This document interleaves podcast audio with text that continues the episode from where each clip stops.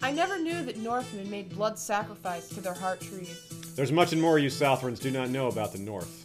At the outset of a Game of Thrones, the Werewoods are presented as a mysterious backdrop. Intriguing, but perhaps more symbolic than important. Their white and red coloring is a loud and clear parallel to the ice and fire theme, and the faces on the heart trees make for wonderfully chilling imagery. But some of the white trees are thought to be older than all the sentient races, and they are seen as both objects of worship and instruments of the old gods. So we're led to believe there's a supernatural element as well.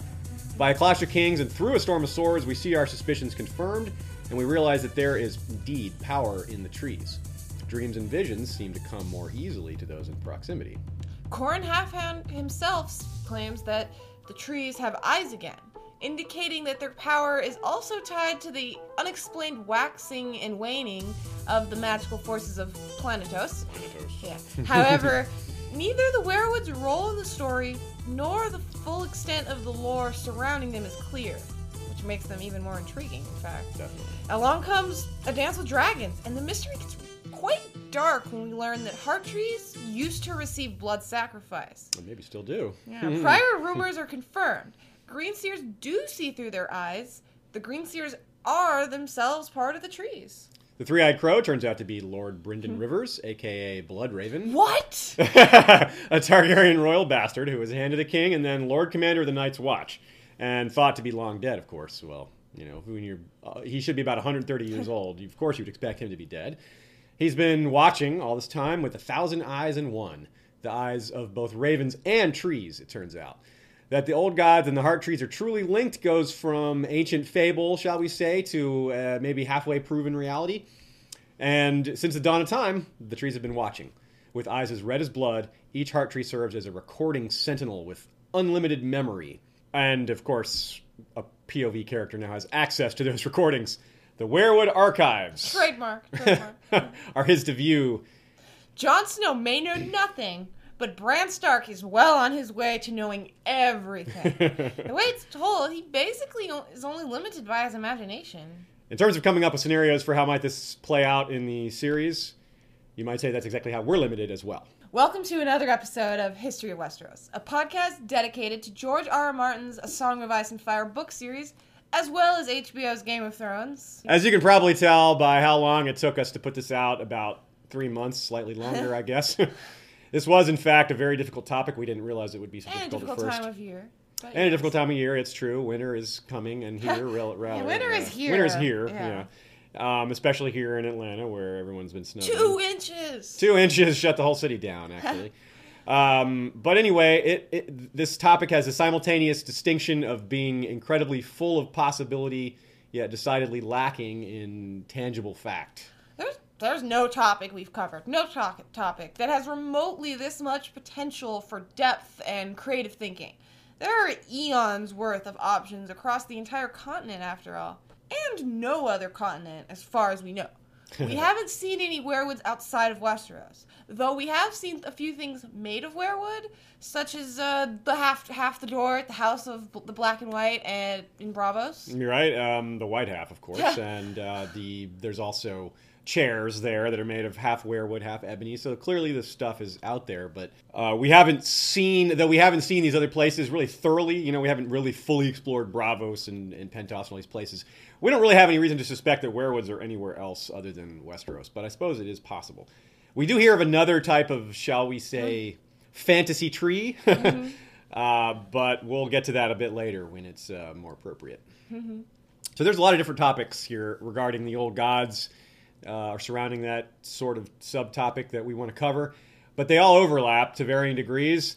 Covering the werewoods means delving into the green dreams, green skiers. Uh, green seers? Green skiers. Yeah, no, that's what I meant. The skiers, Ski- yes. Green skis, yes. Uh, skin changing, the three-eyed crow, the children of the forest, the others, on and on. These things are all, you know, linked together. That said, though, the werewoods and heart trees are the centerpiece of all of these topics, yeah. The anchor, you might say. It might have made sense to start with the old gods as a topic, but really, this is the same thing. Yeah, it's the same.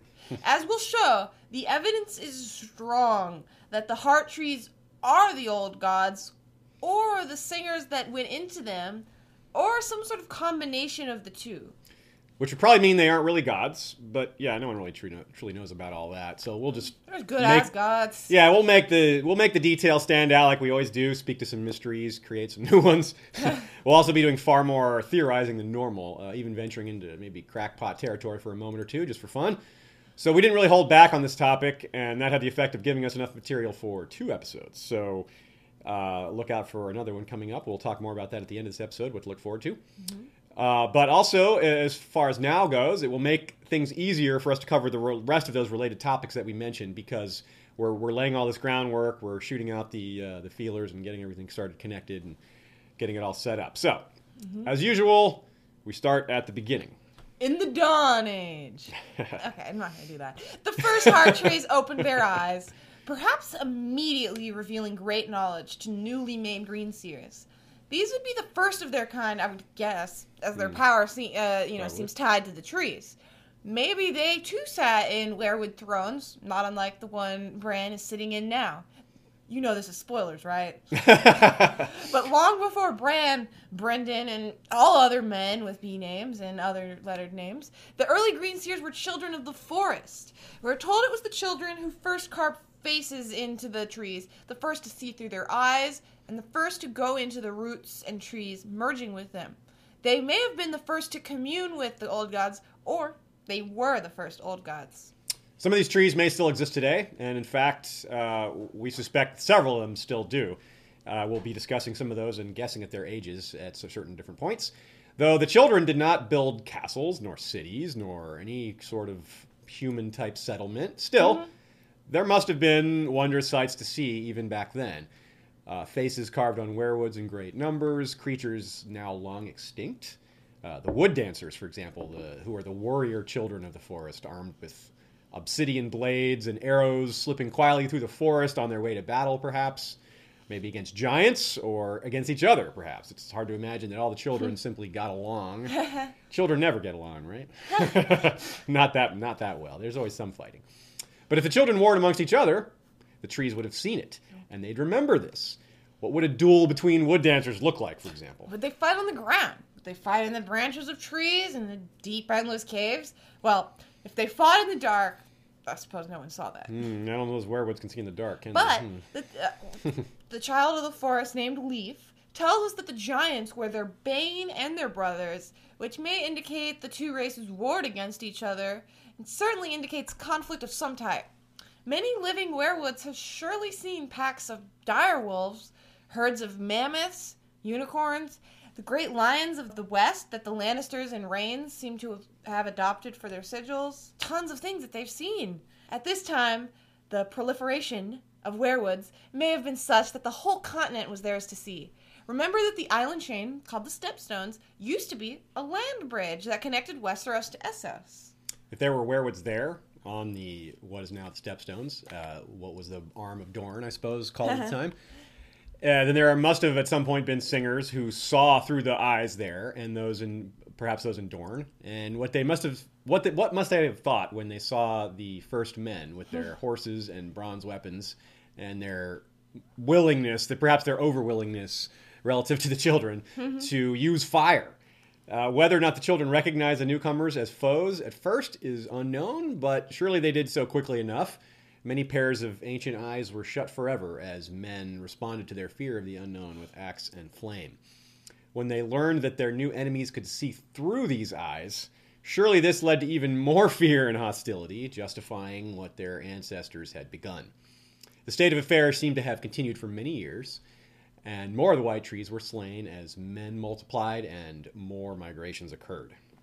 We're told that the singers ended these migrations. Well, temporarily at least, because, you know, boats. But by shattering the land bridge between the two continents with their great magic, at least men couldn't just walk over anymore. They had to work a little hard. Uh, if this tale is true, it would be interesting to know if any werewolves were drowned and if any of their remains exist be- below the sea. Hmm. I wonder if the singers felt any guilt over having to destroy these trees as collateral damage. Uh, perhaps, but there were none left to be concerned about, though. Uh, all burned or cut down prior to the shattering of the arm. Or perhaps Dorne's desert-like climate meant there were none. I mean, that's not that's not a stretch at all. That's just, you know, desert, weirwood. That doesn't really seem to fit, does mm-hmm. it? Anyway, uh, cities, towns, bridges, mills, castles, keeps, farms, all these things were built uh, continuously by the first men as they spread and multiplied. Mm-hmm. And, of course, more trees were cut down. The first men and the children eventually ceased their wars, and they re- they reached an accord at what is now called the Isle of Phaces, located in the center of the God's Eye, which is the lake that is also essentially the center of Westeros itself. Yeah. Uh, many werewoods were said to be on the isle. Many, many. And when the pact was signed, a great number were giving were given faces, so that they so that their gods might bear witness. The Order of the Green Men was established at the same time, and it supposedly remains to this day. If they do, Bran might be able to see them, perhaps even speak to them. I hope so. Please do, Bran. Anyway, men adopted the worship of the old gods, and perhaps it's not hard to see why. There was real power on display, after all. A green seer seeming to appear in the face of a heart tree might appear godlike. That, that could certainly uh, give someone suspicions there. It's certainly not natural. Nothing that they've kind of thing that they've seen before. Uh, control and communication with animals and nature and perhaps the weather itself won many over. That that could certainly convert some people, I would see. And so eventually the first men ceased cutting down werewoods, but the damage was done. The numbers have been greatly reduced. Though we know we know that the stronger green seers can see beyond the trees, not limited to what's what exactly is near the tree itself, it seems pretty clear enough that the trees are vital to the power of the old gods. And with each felled tree, the collective power of the Green Seers must have become weaker, the, their continent-wide vision perhaps acquiring blind spots. Mm. Surely, though, they saw the arrival of the Andals with their steel weapons and seven-pointed stars. They came in such great numbers, and they were intent on conquest and spreading their religion. How could they fail to notice that, right? Men adopted, uh, rather, another wave of destruction followed for the werewoods, as, of course, the Andals had no reason to observe the pact. They didn't sign it. They had nothing to do with it. And indeed, many followers of the Seven were bent on destroying the trees as they were symbolic of the old gods whom they sought to supplant. The first men had eventually converted to the old gods, but the Andals never did, and the faith became the dominant religion everywhere in Westeros save the North and the Iron Islands. Mm-hmm. So though there's no religious strife now, the the vast majority of the werewoods in the South were cut down long before the events of A Song of Ice and Fire, anywhere from uh, one to four thousand years ago. Pretty wide range, but long yeah, ago. Yeah, pretty wide range. Some remained after that period, but later still more were destroyed, and few now remain. The scarcity at least makes them all the more special, though. That's true. Thinking way back, the Heart Tree saw the others the last time they invaded, for example. Uh, and some of the ones beyond the wall have seen them recently, I would suppose. They saw the actual and entire long night. I'm not sure. If... Assuming it wasn't too dark, of course. Right, we already covered that. It's true, we covered that earlier. So just to drive that point home, the actual long night, they probably saw this. Uh, and if he was a real person, they saw The Last Hero and or Azor Ahai. Yeah, if they're the same person. Yeah, I don't or know not. if it's one person uh, or not, but... Did they see Lightbringer? I mm. think so. That would be visible in the dark. Yes, that is true. And if the ice spiders that Sam has read about are a real thing, they saw those too. Yep. Much more recently, consider that the Heart Tree at Harrenhal witnessed the tourney of the False Spring. The Heart Tree perhaps saw Rhaegar and Lyanna meet for the first time and would know the identity of the Knight of the Laughing Tree. So, please tell us. Long before that, though, over a period of perhaps forty years, the tree witnessed the great castle of Harrenhal go up around it, bearing witness to both the epic size and of the structure and the epic suffering and destruction that it took to create. Though a werewood, apparently this is very little time. Uh, forty years is like the blink of an eye. Uh, a carved red eye. Bran could look through that tree and see Aegon the Conqueror circling high above on the Black Dread, his breath melting the newly completed megatowers. Megatowers, I love that word. Valyrian might actually scare a heart tree if, if trees could be scared, but... Uh, the, the tree, in this case, was not burned. Mm-hmm. The gods would seem to have been left intact by Aegon. But Harrenhal isn't nearly the only castle built around a heart tree. It's just one of the most recent ones. Uh, this is supposedly the case for nearly every castle in Westeros, dating back to the first men's earliest castles. So some of these uh, some of these more recent castles, though, probably don't have werewoods in them because there just weren't werewoods mm-hmm. to be built around. Mm-hmm. So... Bran, though, back to Bran. Bran could tell us if Bran the Builder was real, and if he truly used giants and or the magic of the children to get things done. Of course, the wall applies to this as well. It should be possible to see the first block of ice put in place. You may look where you will and see what the trees have seen, be it yesterday or last year or a thousand ages past. Mm. That's a quote, of course. I didn't just say that. But it really just blows my mind, really. Damn, there's just so many possibilities. That's one of the reasons this episode took so long. We were just like trying to think of all the things that the Werewoods could have seen over the years, and it's just like, we could have done a full episode just on things the Werewoods might have seen, but that... That's a little too much just guessing and making things up. So we just... Do you know, though? I want my cable provider to carry the Werewood Network. They're yeah. not H B O. It's the Werewood Network. Yep, that should be part of all, a standard part of all cable packages. Let's be clear, though. Bran getting into this Werewood Network is a gi- is a gigantic story-changing revelation. And that's there's no doubt about that. Mm. We're now we're only limited to what George wants to show us. Because the setup is there. The foundation is in place. Watch him just pull the plug on Bran as a as a P O V, though. We just, not. So much for that. Bran no, becomes an off-screen character not. only. It could happen. I don't think so, yeah, though. But, but the argument for that is, is, you know, George has always said that he doesn't want to have point-of-view characters who know too much. Mm-hmm. That's why there's never going to be like a Varys or Littlefinger or even like a Grand Maester Pycelle mm-hmm. uh, ch- you know, chapter or even like a Stannis. Mm-hmm. Uh, Melisandre was a surprise. And, of course, there was Eddard. But George has said how, you know, that was difficult to do. Mm-hmm. To, you know, he had, Eddard knows so much, but we didn't learn anything, truly. So he has done it, and he can do it. But maybe it isn't quite so fun. It just feels too much like artistic license to just, yeah. he doesn't he doesn't say it.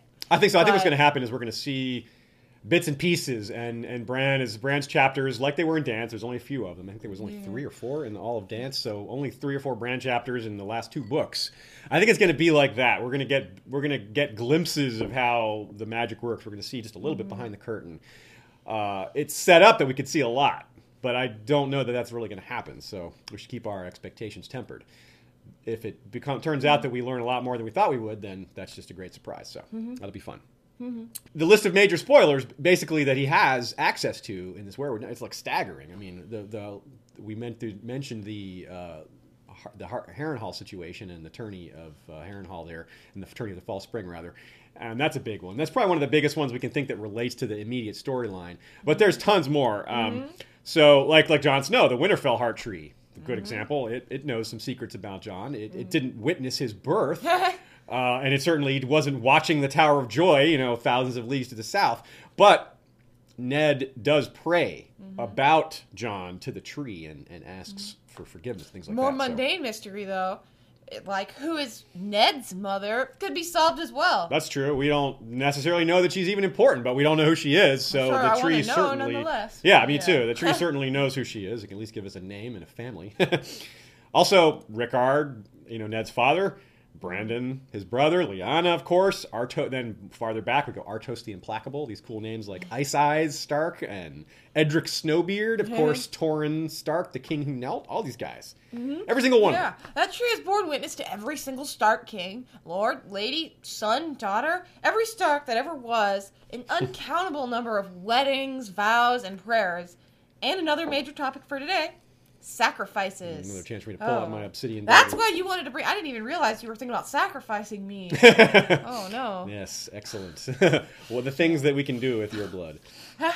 The three-eyed crow, though, he tells Bran that the eyes of a heart tree are the first eyes a new green seer learns to use. But in time, you will see well beyond the trees themselves. Mm.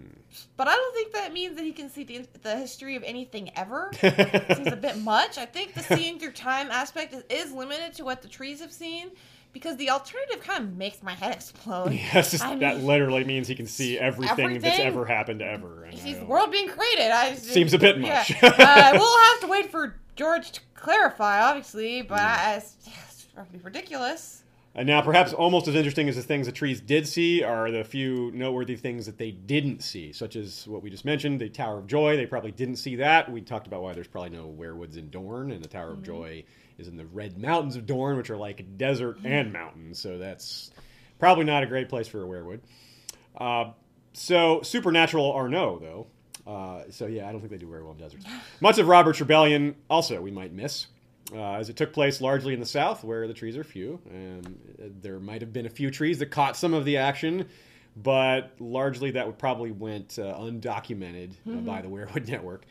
Mm-hmm. Uh, but basically, take your pick of the ancient events. Uh, if the more the more recent ones, we're not so sure because the trees weren't, you know, they weren't filming. But maybe we're wrong. Maybe the trees saw all of those things too. It's true. I mean, I'm not sure. It's certainly possible. But stop a second. We need to describe some terms before we go any further. Yeah. Not all werewoods are heartrees, and not all heartrees are werewoods. Not all godswoods have a werewood, but all godswoods have a heartree. Take that. So, you know, a godswood is a forested area within a castle. Right. So, though since so many castles are built specifically around particular heart trees, you could say that a castle is a stone structure built around a godswood. Mm-hmm. The size varies with the castle, of course. Winterfell's godswood is three acres, whereas Harrenhal's is a mere twenty acres. twenty acres inside a castle. Okay. But every godswood features a heart tree. Typically, this is a werewood with a face, but not always. Since so many of the werewoods in the south were destroyed, many godswoods have just designated a, a large oak or a redwood as a heart tree instead. So. Yeah. Uh, technically, uh, rather, wildlings carve some faces into some of the normal but prominent faces near Castle Black, for example, after mm-hmm. their migration to Uh, south of the Wall, and or when the Magnar of Fen and his raiders came through. Mm-hmm. So some of the castles, though, uh, some of the castles may not have been built around existing heart trees, but they plant, but they tried to plant a new one as part of the construction. We don't know for certain that this has happened multiple times, but it certainly happened in the case of the Eyrie. Right. Though technically that failed, yeah. So we don't know even if it's possible to plant one these days, but it seems like it has to be. But mm-hmm. we don't know anything about the process. We've never seen any small werewoods. We've seen, you know, younger-looking ones, ones that aren't huge, but werewood saplings, that's not something we've really seen. We talk a little bit in our next episode about some of the some of the exact werewoods, and we'll go into a little bit more about that with... There's a, there's a scene with Brienne where she pre- potentially activates a uh, werewood. Yeah, that's We'll that, go that's into some stuff like that. We're not just leaving you hanging there. So, for the most part, they're kind of like normal trees. They have sap, they have leaves, the weather affects them and all that. But there are some subtle differences, and those differences are what make them so interesting. Mm-hmm. You know, supernatural yeah. things are always fun. So, all that summed up, we're basically just going to be using the term werewood, heart tree, just trees, the trees, pretty much interchangeably throughout. Right. Uh, now, heart tree is many things at once. It's a place to swear vows, such as to the Night's Watch. Confess. Bran was sent there to do penance after breaking a promise, and they found him sleeping up in the tree, of course. And he was doing he was doing penance over climbing when he said he wouldn't. So that's, of course, very ironic and funny. Uh, also, it's done to dispense justice in front of a heart tree, such as Lord Rickard Karstark's execution mm-hmm. at River Run. Uh, and so forth. All these sorts of religious observances. Anything that they think the gods should see. Anything mm-hmm. important like that. When Jon says that his father taught him that no man can tell a lie in front of a heart tree, Lord Commander Mormont says his father told him the same thing. Mm-hmm. It's an ingrained part of Northman, of Northern culture, including Beyond the Wall. Mm. Considering the old gods' complete lack of religious symbology, iconography, priests, temples, there's almost nothing, really, yep. except the heart trees. They're everything. Shrine, symbol, priest, record keeper, and the vessel through which the gods watch the world. The saying, done in the sight of gods and men, might be wisdom that originated from this notion. Southerners might not realize what they're really saying. It wouldn't be the first time that uh, a northern custom was adopted and, and modified. Watered down, you might say. Yeah, watered down, that's a good way Southerners to say. do keep godswoods, but they have a different non-spiritual pur- purpose. Yeah. Catelyn, a follower of the Seven, tells us that God that godswoods are a great place for relaxing, but worship is for the sept. Though Bran learns to like and take comfort in the face after his uh, crippling fall, before that, it frightens him. And despite his love for the godswood, and this is despite his love for the godswood in general. In other words, he liked the godswood, but the tree scared around. him. Eventually, he became more comfortable with the tree. But when we were first introduced to it, he's scared of it. Mm-hmm. He notes that the red leaves are like hands, and trees shouldn't have hands. This is a humanizing feature, um, a way to describe it that makes it seem more human. And of course, nothing humanizes an object than slapping a face yeah. right on it. So... in this case, the objects in question are trees, and the faces are, yeah, they're human, but they're they're creepy human. Yeah, humans with bloody, just like their bloody faces. Yeah, it's, yeah, it's human, but it's... Yeah.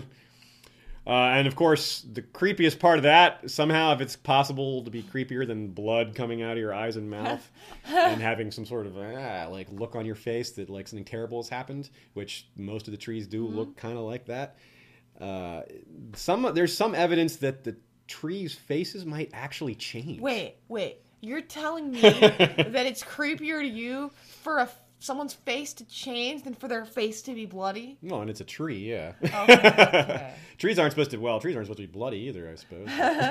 I don't know. I think the I think I think the bloodiness is creepier. Okay. But, well, we'll see. We'll see what, how it turns out. What if? Okay. If the tree starts talking and telling stories and and uh, screaming, I don't know. The Winterfell Heart Tree, though, is our only good example for this possibility of the faces changing. Yeah. No other tree in the series. Yet, yes. has been repeatedly described enough or at all. Most heart trees have only had a single appearance. The first time we see the Winterfell heart tree is in Chapter two of the Game of Thrones, where Kat thinks of the face as long and melancholy.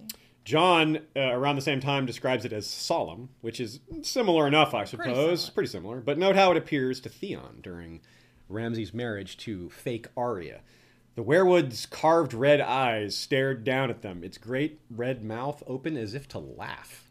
Okay, Theon is a bit deranged, so we're not going to read too much into this, but solemn, melancholy doesn't really fit with as if to laugh yeah. to me. Mm. I also think it's hard to look solemn with an open mouth, but maybe that's just me. Maybe if you if you disagree, show me how you think you can look solemn with a great big open mouth. Yeah, send mouth. us pictures of yourself yeah, looking just, solemn with an open mouth. I, I, yeah. I, I, I don't see it. Uh, but it the Winterfell Heart Tree also appears in a few dreams where its eyes are seen to move. That's certainly not definitive evidence that the face has changed. It's a dream.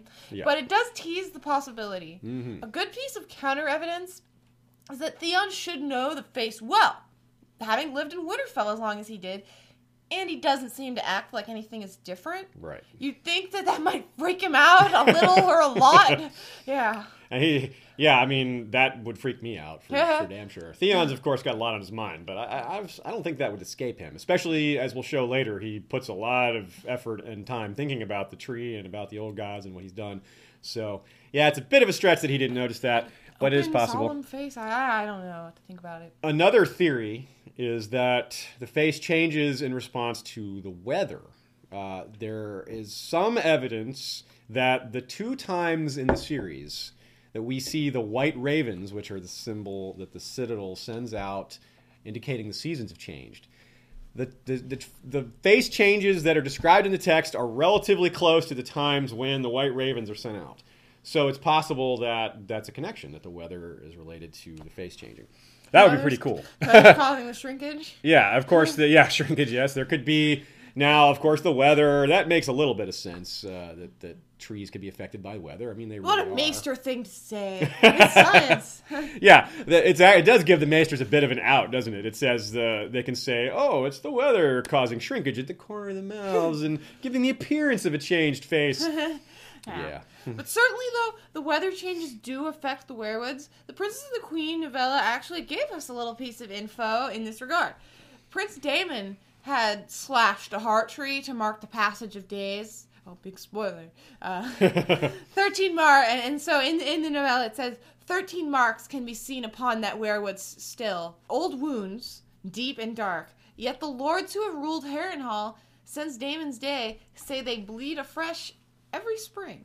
Hmm. So, like normal trees, it seems werewood sap freezes during the winter and flows during the spring. Arya does not see these wounds on the tree, though. But why would she? It was fall when she was in Harrenhal and near to winter. I suppose werewoods don't lose their leaves in winter. Yeah, either. I'm not sure but about that. She wouldn't have seen it. Like she wasn't there during the spring. I would like to see someone in the, there. In yeah, the so... It would be interesting to see if there are other... Not going to happen anytime soon. no, With winter having tough. It will be, yeah, it's true. It, it, we're not. We may never see... We, know, we may not see spring in the series again. We probably will. The last, the last well, book is called A Dream of Spring. spring. But a it's dream. a dream of spring. Yeah, it's, it's dream, not so. the reality of spring. So it'll be interesting to see if there are other changes or effects to the werewoods when the winds of winter arrives, literally and figuratively. But we may not get a chance. So some of these theories about face changing mm-hmm. and the way the werewolves work are really... A, They're a bit lacking in data. We don't. We're guessing, and there seems to be evidence, but it's definitely not a total picture that we're able to work with here. But heart trees are also full of double, double meanings. At a high level, they're a very clever combination of symbolism and major story element, you know? You may see parallels to many of the most, uh, say, mystical characters, uh, and if you didn't, well, that's what we're here for. At the outset, we mentioned how red and white coloring neatly suggests ice and fire. The ice part is simple enough. Heart trees are a northern thing, and the north is cold and wintry. It has the wall, et cetera. The fire is more metaphorical. We'll let Jojen explain. There is a power in living wood, a power strong as fire. Yeah, right, Jojen. All you got to do is hold a torch to it, and there will certainly be plenty of power all around soon enough. To be fair, though, there isn't a ton to connect fire to the werewoods. In fact, you could say that the trees kind of hate fire. That makes sense. What tree likes fire? The ghost of High Heart reminds us that the heart trees have not forgotten. They remember when the first men came with fire in their fists. Because ice doesn't kill them, but fire obviously does. The Targaryen motto of fire and blood... Uh, would be fitting to transpose to the werewoods. They would be ice and blood, perhaps. Uh-huh. Um, we'll have a lot to talk about on the tar- topic of blood and the werewoods, but we're not ready for that yet. That's a bit mm-hmm. later this episode. Yes. The three-eyed crow, who we, again, we know to be Ra- Blood Raven, is an albino man with red eyes. You could say that his coloring didn't change much when he went from man to tree man. In a sense, he's more white than red, and mm. he is more ice than fire, I guess. He's half Targaryen and half Blackwood, you know, northern, uh, old gods. Old gods, yes. Yep. But at this stage, he's quite clearly more associated with his northern blood than his dragon blood. And during life, you could say that he was more associated with fire than ice, maybe, as a, you know, Targaryen bastard with his white dragon mm-hmm. symbol and all that. But anyway, like likewise, uh, another character that's that's got some parallels here, Melisandre, a good one, of mm-hmm. course. She also is a pale woman with red eyes. She's more red than white, I guess you'd say, mm-hmm. but and more fire than ice, clearly. But you might say she, while you might say she has little to do with ice at all, except for perhaps the implication that she's very old. There is more to it. Mister Aemon himself says that fire burns, but cold preserves. But Melisandre does have some other ice about her. Yeah. Cold, said Renly in a small, puzzled voice, a heartbeat before the steel of his gorget, parted like cheesecloth beneath the shadow of a blade that was not there. So while she literally exudes heat and is the embodiment of fire and light, her shadows are dark and cold. Mm, or opposite, you might say. Mm-hmm. So she she does have both aspects, it seems. And there's another curiosity. Uh, this is outside the story, but mm-hmm. you know it does speak to this issue pretty mm-hmm. well. George himself had a Melisandre figurine commissioned for general sale, and... She's blue. this is, she's blue with blue fire in her hand. And that really seems kind of weird, but seems it seems strange. Ice-like a bit. I mean, I don't put too much stock in that, obviously. It could just be he, he, he knows Melisandre is so much fire, he just wanted to see her differently. It's just, you know, like people liking alternate universe versions of things. It could just be as simple as that, but it definitely makes you think, especially when you already draw the comparison between Melisandre and ice. Yeah. Uh, you should look it up. It looks pretty cool. Pretty neat. Little those figurines are actually really neat. Uh, I, I like he, George tells them how to paint it sometimes, and his little comments. I yeah, if like you guys didn't know, George is a collector of miniatures himself. he, he was a, he has a large collection himself of, of medieval miniatures and all that, so he's really into that sort of thing. So it, it means even more that he had this figurine commission. It's not an idle thing, I suppose. Yeah. So, anyways, uh, along with those two, there's also Ghost, mm. another being with red eyes. Jon notices something about his direwolf while considering Stannis' offer of legitimization. His eyes caught the last light and shone like two red, two great red suns. Red eyes, Jon realized, but not like Melisandre's. He has a werewood's eyes. Red eyes, red mouth, white fur, blood and bone like a heart tree. He belongs to the old gods, this one. Ah, so perhaps not ice and fire after all. Blood and bone in his case. In general, that is probably the better metaphor, but... We don't need to take sides here. They both are very fitting, so we'll go ahead and use them both. They're not in competition with each other. Mm-hmm. Remember that Stannis' offer uh, to Jon involved burning down the Winterfell heart tree. He didn't just have to, uh, you know, take bend his knee and become Lord Stark. He had to destroy an old symbol. Actually, maybe it wasn't the Winterfell heart tree. It might have been the, the Grove of Nine. But anyway, he had mm-hmm. to destroy one of the important heart trees, and he yeah, thought this was... Yeah, it was the Grove. Yeah. It was the Grove of Nine. Anyway, he, he was kind of horrified by this notion... And uh, he, and it was his the moment where he decides to reject Stannis' offer is the same moment where he notices this old god's aspect of Ghost. It's that point of realizing that Ghost is connected to the old gods that makes his decision for him. Mm-hmm. The concept, however, of Ghost being uh, belonging to the old gods and having the symbolism of the werewood is actually brought up before. Yeah. White fur and red eyes, John realized, disquieted. Like the trees. Okay, as subtle as George can be, when he repeats himself, you know, we really should pay attention. Ghost may be a vessel of the old gods is important, or more so, than any heart tree could be. All that said, though, those comparisons may turn out to be of no real consequence, but they do seem worth consideration. Yeah, they're fun in any case. Yeah, there's a lot of confusion as to whether Melisandre and Bloodraven and others are opposed to each other, whether they're working for the wrong side, misguided in their beliefs about what's good for humanity, and so forth. So there might be clues within the symbolic elements as to what these characters truly represent. Whether they are misguided is a separate issue as to what end they're actually working towards, if they've, you know, somehow been fooled, or um, maybe they're, you know, this isn't good and evil we're yeah. talking about. Yeah, perhaps, that, yeah, more likely is that George is just doing what he often does. He's making things gray rather than black and red, or pink rather than red and white, perhaps. You know, neither ice nor fire are good nor evil after all. They just are. Yeah. Perhaps. And, and uh, oh, yeah, perhaps. Maybe maybe it is good mayhaps, and evil. Mayhaps. Mayhaps. Sorry, that's the right word. An oft-repeated tale is that eyes, on the uh, the werewood eyes, rather, allow the old gods to watch over men, presumably enforcing or uh, hearing oaths, maybe answering prayers, certainly uh, guest right, and mm-hmm. uh, other such customs they need to be keeping an eye out for, right? That's so important.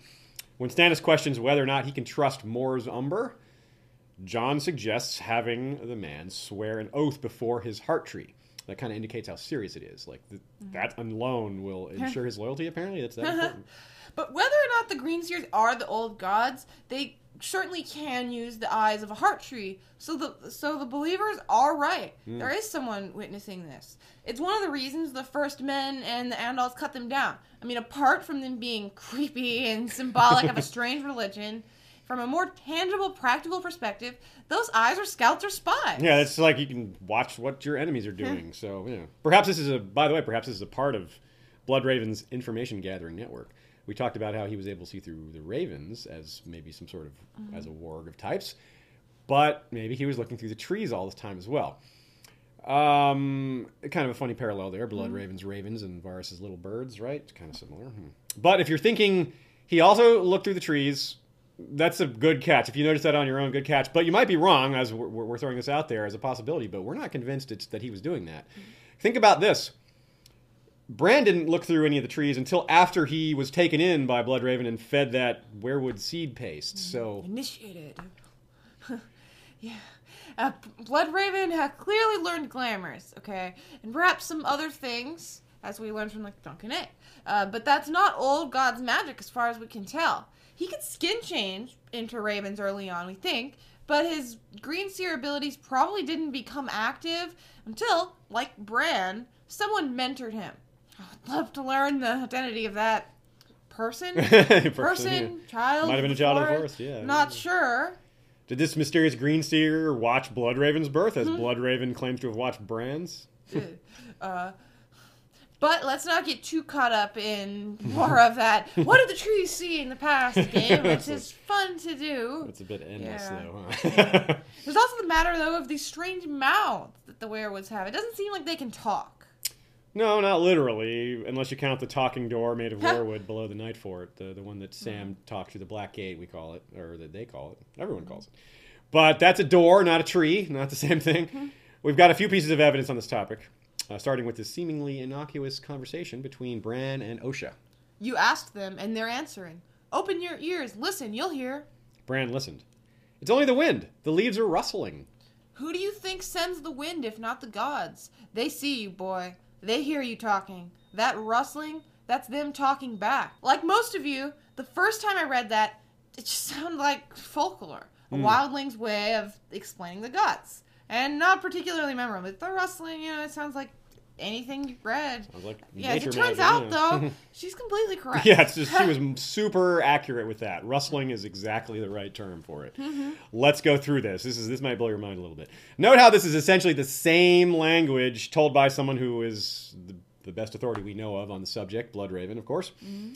When Bran claims to have communica- communicated with his father, Eddard, he heard a whisper on the wind, a rustling amongst the leaves. You cannot speak to him, try as you might.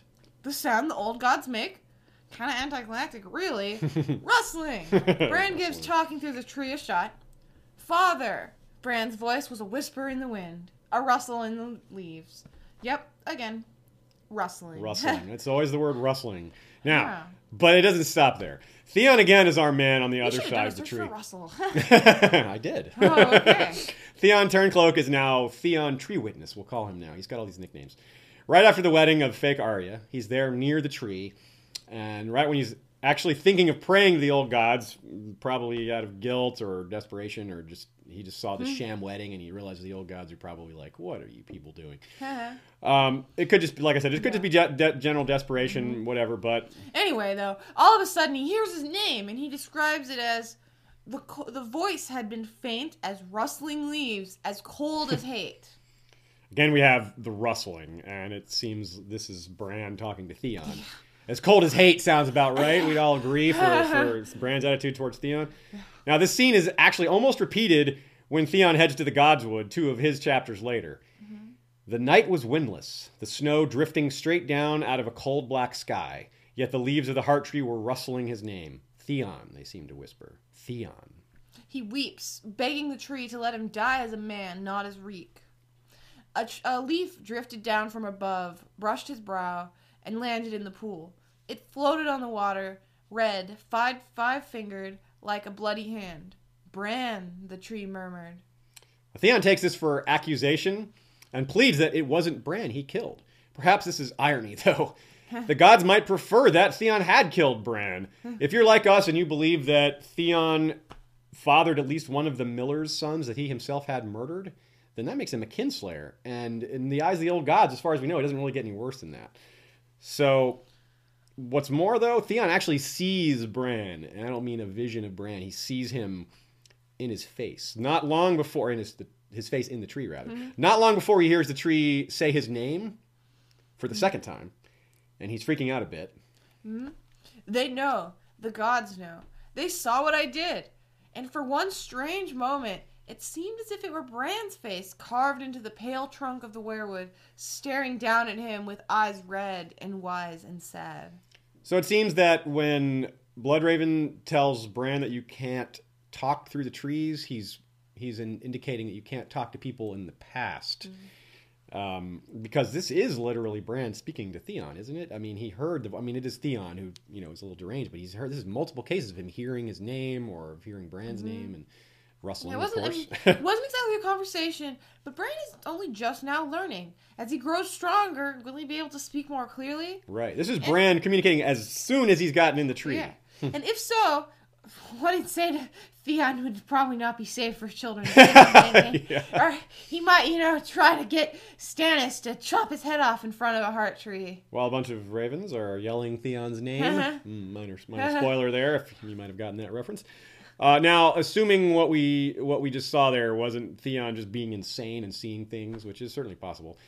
Uh, does it mean that Bloodraven is wrong? Does it mean that Bran is breaking the limitations he's told exist? Not necessarily. Um, it's not clear, but he could be. One of the children, uh, Leaf, in fact, the one who speaks English, the only one, also told Bran he could not speak to people in the past. But maybe Bran is especially powerful. That's or you could consider that in our previous episode, the forces of magic are returning to the world, it seems. And Bloodraven may be expressing the limitations that he he learned during his own time. The, the same may go for Leaf, who, while quite old, was born during the time of the early Targaryen kings, but towards the end, from what we can tell. Her own life may have began when magic was beginning to wane. There's also the scene with Arya at the Harrenhal heart tree. Does she hear her father's voice here, or is this just inspired memory? She prays and feels the red eyes peering inside her. And yes, she hears rustling. Soon after, there's the howl of a wolf, and then, so faintly, it seemed as if she heard her father's voice. When the snows fall and the white winds blow, the lone wolf dies, but the pack survives. But there is no pack. I'm not even me now. I'm Nam. You are Arya of Winterfell, daughter of the North. You told me you could be strong. You have the wolf blood in you. That's a straight up Lion King scene, that scene there. But yeah. I, it really is. Uh, anyways, yeah, though, I'm, right. I am doubtful that Ned was actually speaking to her from beyond the grave. Uh, though, as it's said, she has the wolf blood, and we know that she's a warg. Perhaps she was tapping into the Weirwood network somehow. But I lean towards it just being poetic license. Yeah, me too. Now, though, Theon isn't the only only one to see a person he knows in the in the tree's face, but he's the only one we know of who isn't dreaming when it happens. Here, when, when Bloodraven is trying to reach Bran. He dreamed of the Weirwood. It was looking at him with its deep red eyes, calling to him with its twisted wooden mouth, and from its pale branches the three-eyed crow came flapping, pecking at his face and crying his name in a voice as sharp as swords. Okay, the notion that the trees are a conduit to the old gods is highlighted by this connection to dreams. Now, Jojen's green dreams are a subject for another episode. So as are wolf dreams, dragon dreams, and others. Yeah, we've, we've categorized the types of dreams. But right now we're on tree dreams, one at a time. That's a real thing, we promise, by the way. Huh? Here's Bran broaching the subject with Maester Lewin. Do trees dream? Trees? No. They do, Bran said with sudden certainty. They dream tree dreams. I dream of a tree sometimes. A weirwood, like the one in the godswood. It calls to me. The wolf dreams are better. I smell things. And sometimes I can taste the blood. Oh, yeah, that's better, Bran. Taste the blood. I just, Poor kid. Yeah. it, now, it calls to him because he's tied to it. Uh, his, his, his ancestors were uh, perhaps gone into it, in a sense. The crypt is nearby uh, with all those dead Starks. But...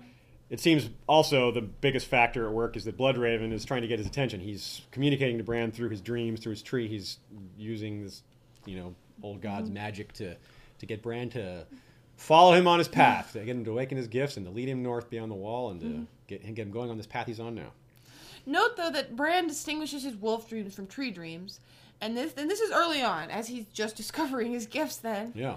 Though it's it's not directly related at the moment, the idea that Bran can taste the blood in his wolf dreams will be paralleled later when he tastes blood through the trees. Mm. A lot of blood. Yep, very much so. Now, dreaming in general seems to be a th- strong thematic element to the Weirwood mythos, we'll say. Mm-hmm. Um, we showed some examples of the trees being in dreams, and here we may have shown the trees inspiring or forcing them, mm. invading other people's dreams. Uh, the trees themselves are said to dream. That's a phrase we hear a few times. Uh, the singers are said to dream within them. In fact, oh. Bloodraven's, Bloodraven's introduction is... before them, a pale lord in ebon finery sat dreaming in a tangled nest of roots. Mm-hmm. There's also a curious wording here as well, back in the Game of Thrones. Bran had been thinking a lot since his fall. Thinking and dreaming and talking with the gods. Hmm. Are the gods some someone, something other than Bloodraven? Interesting if, if this is a major factor, but I, I suppose it could just be a metaphor. Yeah. At the that point of the quote, Bran has no idea who Bloodraven is. Like many things, it's easy to assume that the supernatural equals the gods. He's yeah. talking to all the Greenseers and Bloodraven, you know? Yeah, if, if you've got all these voices in your head and it seems like this magic and the trees appearing, I mean, and you've been taught to believe in the old kid, gods, like it's the old gods to you. To him, yeah, that's, his, what, that's how it's going to be. And maybe perceived. They are as good as God. What else is there comparable in terms of gods? You, so, you uh, know. Yeah, it, it, it's just a, it's a term, you have to always remember that. Of course, we're seeing things through the eyes of, of these individuals, not through a narrator. So what Bran sees, what Bran interprets, is not necessarily what it really is. Mm-hmm. Um, of course, we probably don't need to remind you guys of that. You're all, anyone who's followed our podcast for a while is, is aware of the subtleties and ins and outs of the way perceptions are done in Game of Thrones, but it's good to remind every once in a while. Now, Bran is not the only one having tree dreams, though he uh, manages to get in other people's. Uh, and though we've made a distinction between the wolf dreams and tree dreams and others, John seems to have the one interrupted by the other. So that's kind of an interesting case, maybe a little bit unique. Uh, maybe he's having both dreams at the same time, or maybe it's not that important to make this distinction as to tree, tree dream, wolf dream. They're just dreams that different things happen. Trying to categorize everything. Yeah, yeah. We're, put everything into a we're, box. We're, we have a sickness of categorization here. um, now, he's seeing through ghosts' eyes. Uh, in other words, having a wolf dream, like mm-hmm. we said. And he's interrupted by a vision of Bran's face on a hard tree, which just grows out of solid rock right in front of him, really fast too. And I think the the rapid growth of the tree is symbolizing Bran's rapid mastery of his gifts, or solid rock. Yeah, like breaking through rock. I'm not sure. Breaking through to the other side is some sort of Doors reference, right? Yeah, no, that's not what I meant. But uh, um, yes, Bran is actually Jim Morrison. No, um, so, or John is. The, so it's it's a, it's I think it's symbolic of of Bran kind of opening his eyes, getting through, you know, opening his third eye, all that. But um, and like I said, the rapid gaining of his gifts, understanding them quickly, doing things maybe that other people haven't done before. Uh, but also, John clearly has a lot of power of his own that's kind of untapped. We haven't really seen, just been kind of hinted at. Um, and he's seeing the one seeing this dream. He's the one having these visions. So it, it, it's got to be important. Uh, the, just the fact that he's seeing it, the fact that he's the target is important. Mm-hmm. All right, quote, "Red eyes looked at him, fierce eyes they were, yet glad to see him. The werewood has his, had his brother's face. Had his brother always had three eyes? Not always," came the silent shout, "not before the crow." Bran has the power to look through the trees, so John visualizing Bran's face in place of, of that of the heart tree is really fitting. Except that, Bra- except that Bran is not actually doing that sort of thing at that point in the story. Yeah, so John is seeing ahead, or perhaps dreaming of Bran's abilities before they manifest. This could easily fit as, it seems Bloodraven is involved here, communicating with John. So we know that Bloodraven is... Bloodraven's communicating with John. Wow, that's softly forward. Not before the crow. He has to mention himself. So we know what Bloodraven's interest in, in Bran is, sort of. Well, we don't know fully, but we have more detail there. But it seems like Bloodraven has an interest in John as well, but we're not really sure what that is yet. So that's a developing story. Mm-hmm. But if this, uh, but the, just the fact that John's dream is being guided definitely speaks to that. So we should at least take note of what this message mm-hmm. seems to be, what the dream is telling him. And here in this other quote, it almost sounds like Bran is talking to John, or perhaps Ghost. Same difference, I guess. Yeah, it's kind of the same. Because John is in Ghost at the time. Maybe it's easier through Ghost. Remember what we said earlier about about uh, his reminder that Ghost belongs to the old gods. He was smelling death. He cringed back, his hair bristling, and bared his fangs. "Don't be afraid. I like it in the dark. No one can see you, but you can see them. But first you have to open your eyes. See? Like this." And the tree reached down and touched him. God, I hate that quote. It's so creepy to me. I really like, I like it in the dark. I just, I don't know. Hey, that's a you know something we didn't cover. We talked about whether or not the trees can see in the dark. Oh, okay, uh-huh. I guess maybe they can, yeah, right? Yeah, I guess, yeah, that's true. Anyway, John is, this is John's dream, of course, as we said. And as soon as the tree touches him in the dream, he immediately wakes up. He's back in Ghost. And bam, in comes Orel the eagle and attacks him. It's like instant. Um, it's the next thing that happens. And that sense of foreboding, the sense of death that he was feeling, it could be just this attack that's about to happen to him. But it could be something that's a much deeper, further foreshadowing his... This happens in Clash, by the way, this, this scene that we're talking about. But it could foreshadow his death in uh, Dance with Dragons, or just... Uh, yeah. It could be foreshadowing something else, maybe. Yeah, maybe it merely reflects the harsh reality of nature. Mm. Only death, death can pay for life. Kill Whatever it is, though... The heart tree is in the middle of it. Yeah. Yeah, just like it's in the middle of the godswood. But again here, when John makes it back to the wall with Ygritte's arrow in his leg. Ouch. Yeah. When the dreams took him, he found himself back home once more, splashing in the hot pools beneath a huge white werewood that had his father's face. Now, in his first dream, John saw Bran's face on the heart tree. This time it's Lord Eddard. Uh, now, Eddard doesn't talk to him this time, but... Unlike when John sees Bran's face in the tree, when Theon sees him, I'm getting back to Theon now, Bran is actually sitting in his throne. So there's a big difference. In mm-hmm. case one, Bran is in John's dreams, and Bran is still traveling north. In fact, Bran is still at Winterfell. He hasn't even um, had the whole Winterfell get destroyed scene happen. It hasn't even happened yet. So it's pretty far in advance of that. But when Theon is seeing Bran and maybe hearing him, talk to him, and, and just mm-hmm. experiencing, you know, Bran's sense mm-hmm. somehow... That's when Bran is actually planted in his throne, connected to the werewood network, and maybe able to do these things. So there is an dist- important distinction there. This could be a clue that Bran was watching the wedding. Remember that his last chapter was halfway through Dance with Dragons, so it's safe to assume that he's doing some things off screen. I'd say that there's a pretty big difference between John, who is, say, touched by the old gods, seeing faces, seeing faces in his dreams, versus Theon seeing a face while awake. Yeah. I don't know what to make of that difference, but it's definitely interesting. It's something we're going to keep an eye on. Uh, in both cases, it seems like there's a guiding element of some sort. John's dreams may be his own, but we've seen there's a good chance that Bloodraven is at least directing them, or maybe, you know, more than just directing them. Yeah, flat out sending them.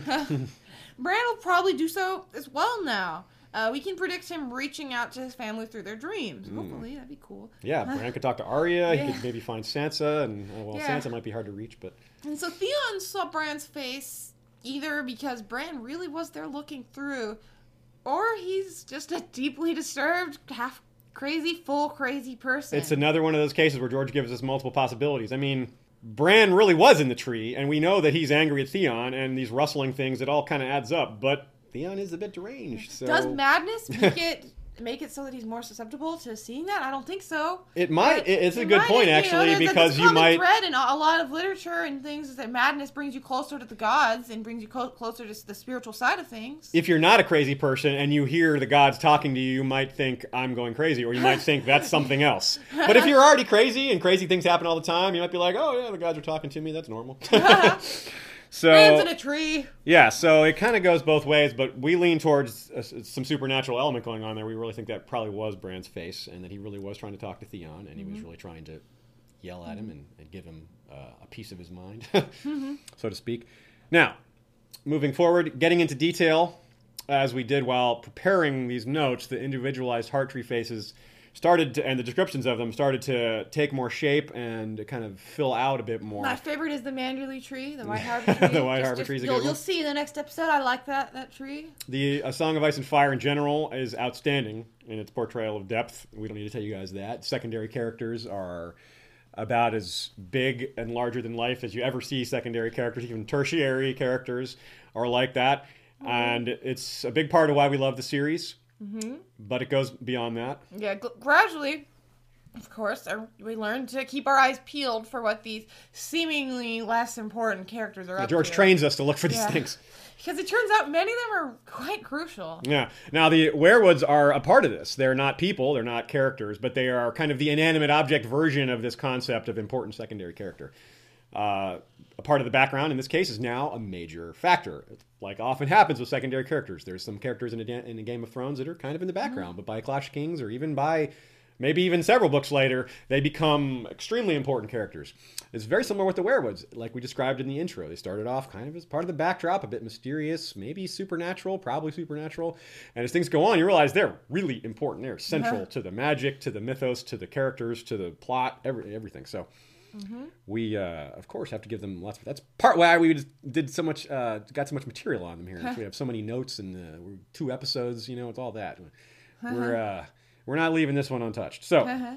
as the appearances of these werewolves kind of add up as they go on and, and we get more and more data and more things we can kind of look to, things start to really shape up as individual and unique, and you start to really see the differences, and you start to really see how some trees are different from others, and certain mm-hmm. questions arise, and you start to think, hmm, I wonder why uh, why that is. And so we're going to mm-hmm. get into that a bit. Mm-hmm. Some heart tree faces uh, appear to be screaming or shouting.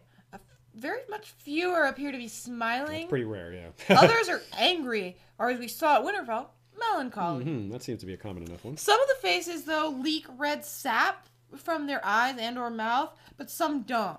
I'm not sure that that can be explained via natural means. I mean, shouldn't they all do this, really? I mean, if it's just sap, shouldn't all the trees leak red from their eyes like that? Shouldn't just... I'd seem... Yeah, but it's all the same don't. season everywhere. Yeah. yeah you know, per- perhaps it's as simple as how deep the carving goes. That's basically how it works for real trees. Yeah, if you don't carve deep enough, you won't get sap on a real tree, mm-hmm. but... Well, let's talk about the carving, though. Then. Okay, let's do that. Yeah, supposedly all the faces were carved long ago, but we don't actually know that for sure. Could some of them have been carved recently? It's possible. We we don't actually know that. Mm-hmm. Uh, maybe there is no carving. Maybe that's a misnomer, and it's just what the humans assume, because what else could it be? What else? How else would you open the, you know, how else would that happen? um, but hey, this is this is a world with magic in it. We don't have to assume that it was regular just carving. Yeah. Um, so yeah, I wouldn't be surprised if there's more to it than just taking a sharp edge and gouging out a hole or two or three. Yeah, we're, we're told and we're shown evidence that children didn't work metal. They used obsidian blades and stone tools. probably things made from horn and bone as well. Yeah, it seems like Also, it. They were small. So how did little people with stone tools carve deep, lasting gouges in these trees? That's a good question. I don't know a lot about tree carving. I will say that. But, you know... I, it seems a bit that something isn't quite right there, perhaps. Not saying there's, you know, it, it seems like there's something magical going on, perhaps. Now, sure, they could have figured something out. They're clever. uh, maybe they're stronger than they look. uh, maybe it's easier than we're making it out to be. Maybe werewood is just really soft. But no, it doesn't seem to be the case. Later, we'll get into some items made out of werewood, and, you know, it doesn't seem like it's a soft wood at all. Um, maybe they had something like dragon bone to carve out of, which is dragon bone is really strong. It's like high iron content. Um, so that's a possibility. But these gouges in some of the trees are really big. I mean, they're like really deep. Like I, it's just really hard to imagine a mouth. Uh, for example, uh, Jake and Hagar swears to the gods in front of Arya, and he sticks his hand in, into the mouth of the Harrenhal tree. Into it. Like he's got his whole hand in there. And, and, and that's, that's a lot, right? That's, some of them are deep enough to fit like a sheep. Right. There's an example human, of a sheep yeah. in there in one of them. So how do you carve out a sheep-sized hole in a tree with stone tools? I don't know. They have I, a lot of time on their hands. That's true. That's thousands of years, right? Yeah, another question, though, is why, after thousands of years, haven't some of the faces gone up yeah, the like trunks? like risen up risen, in height, the trees maybe. haven't grown. I mean, I would think that some should be looking down. They yes. were carvings etched from... Uh, Maybe that's not how trees work. I don't yeah. know, but but it, it kind of argues... That's that, not how trees work. Yeah. They don't... They don't yeah. We should mention the caveat that we are not arborists here. yeah. But, uh, so we think magic must be the answer, right? Right. It's carving is quite possibly a misnomer. Given other factors, I suppose that's really no surprise. If you can create the neck and the broken arm of Dorne, tree faces are probably no big yeah, deal. That's you just simple. broke off a piece of the continent. I think you can break off a piece of a tree. Yeah, yeah. Tree. I don't know. But we like to keep track of when the magic may or may not be happening. So even if it turns out to be a lot less, you know, a little more, or rather more mundane than we're saying, still, it's good to keep track of when the magic happens, right? Mm-hmm. Anyway. Yes. Uh, so whether or not certain werewoods, especially in the South, have faces at all, that's kind of an open question. Mm-hmm. In some cases, we just don't know. The tree is described, but the detail isn't given, or the tree is seen from a distance. So, like, you wouldn't have seen the face because it's down. You're, when you see it from a distance, you see the, the you know the crest mm-hmm. of the leaves coming up at the top. So uh, it's yeah. just not described a lot of times. Moving on, though. Among the long list of uh, scary things that Bran sees in the vast yeah. cave network is a room full of werewood thrones where old singers have grown into the seats as well as the trees. One of them even seems to move a little bit. Yeah, he's passing by and, and it kind of yeah. looks at him and falls like, whoa, that is creepy. Uh, but this being, he or she, uh, this this long dead singer, or maybe not quite dead singer, mm-hmm. doesn't seem to really have any humanity remaining. This person is uh, part of the roots now, you could say. Mm-hmm. Uh, fully part of the roots, whereas, like, say, Bloodraven is, I don't know, half part of the roots? I don't know, I'm not sure mm-hmm. there. It seems that everything is linked, though. That's all kind of going together. Mm-hmm. Um The werewoods and their memories, and those are the long dead singers. It's just all connected, like a continuum, some na- nature thing. Yeah. So, well, the, the werewood faces, they hint towards individuality. For the most part, it doesn't really seem like there's much of a one-to-one connection for heart trees and green seers. Bran isn't, like, per- somehow assigned to a particular tree. For example, we are going to, like, like we said before, we're going to go more into this in Werewoods Part two about the differences between the trees and our theories for why these differences are, but we're not going to get caught up in that right now. Yeah, the werewood thrones, uh, from individually, they seem to attach to the root system, not one tree per singer, mm-hmm. for example. So if you were thinking maybe that the trees each have an individual green singer uh, applied to it, probably not. We don't think that's the case. It's it's possible, but the evidence seems to go the other way. Bran's throne is set up overlooking a deep chasm, for example. Not he's not like connected to one tree. I mean, they're all below ground. They're like, I don't know how one root does that root over there. Does that connect to which tree? Harrenhal doesn't seem to work that way. It doesn't this doesn't seem to be a religion or a situation for individuality so much. It seems like everything is just one. Yeah, it's very I don't know. It's like it's like hippie-ish kind of. uh, so. It, he's one day he might wake up, for example, and find that he's got a root wrapped around his leg now, and he's starting to it's starting to grow into him. That's yeah, kind of scary. Perhaps he'll never leave the cave. Yeah, yeah I, I kind of not physically anyway. I don't. I kind of think that's yeah, quite that's possible. Really likely. Kind of scary. Yeah. So so so Bran isn't attached to a specific werewood, but that doesn't mean there's some sort of individuality left oh. behind the tree, something that makes it unique from the other trees. We're, we, we've talked a lot about how it's all become one, but that doesn't mean that these individual conduits don't have unique aspects to them, or there perhaps isn't some personality left behind, like uh, the way the some personalities are left behind in some animals, like the second life in ravens and in mm-hmm. wolves and all these things. Why not in the trees as well? Mm-hmm. Uh, the Winterfell tree, for example, good example there. Catelyn, at one point, points out that uh, Ned is a part of that tree. A part of him is that tree, and that he's a part of it. It's like, and this is before he dies, by the way. This is while he's still alive. She thinks of him that way, as like a part of his soul is in this tree. To the tree. Yeah, there's starkness to the tree. It's like it's like yeah, the. There's a nice little, little pun because it's very stark. It's true. And when Bran first starts seeing through the tree, when he first learns to see through the trees, the first tree he sees through is Winterfell. It's not like he tried to see through that one. That's just where his consciousness went. Their environments, the people around them, and other factors can seem to make the werewood trees unique, but there may be more to it than, than that even. Mm-hmm. Varamir Sixskins' prologue chapter is a very interesting chapter, and it, it introduces us to the concept of second life. You know, the website. Oh, sorry, see? Where a skin changer's consciousness merges with that of a familiar animal. We also see this when Bran is learning to slip into ravens. He realizes there is the presence of an ancient singer in the bird with him somehow. Is a heart tree a variation of second life for that Rainseer? I like this theory. Instead of living on in an animal, they live on in some sort of cyclical and infinite nature collective, perhaps. Uh, we keep going on and on about that. It's really hard to describe, but I think I think you guys get the point. Um, we get a detailed account of Varamir's thoughts during his death, though. This is really interesting. How just how tapped in we get. We get to see a really firsthand um, experience of what's happening.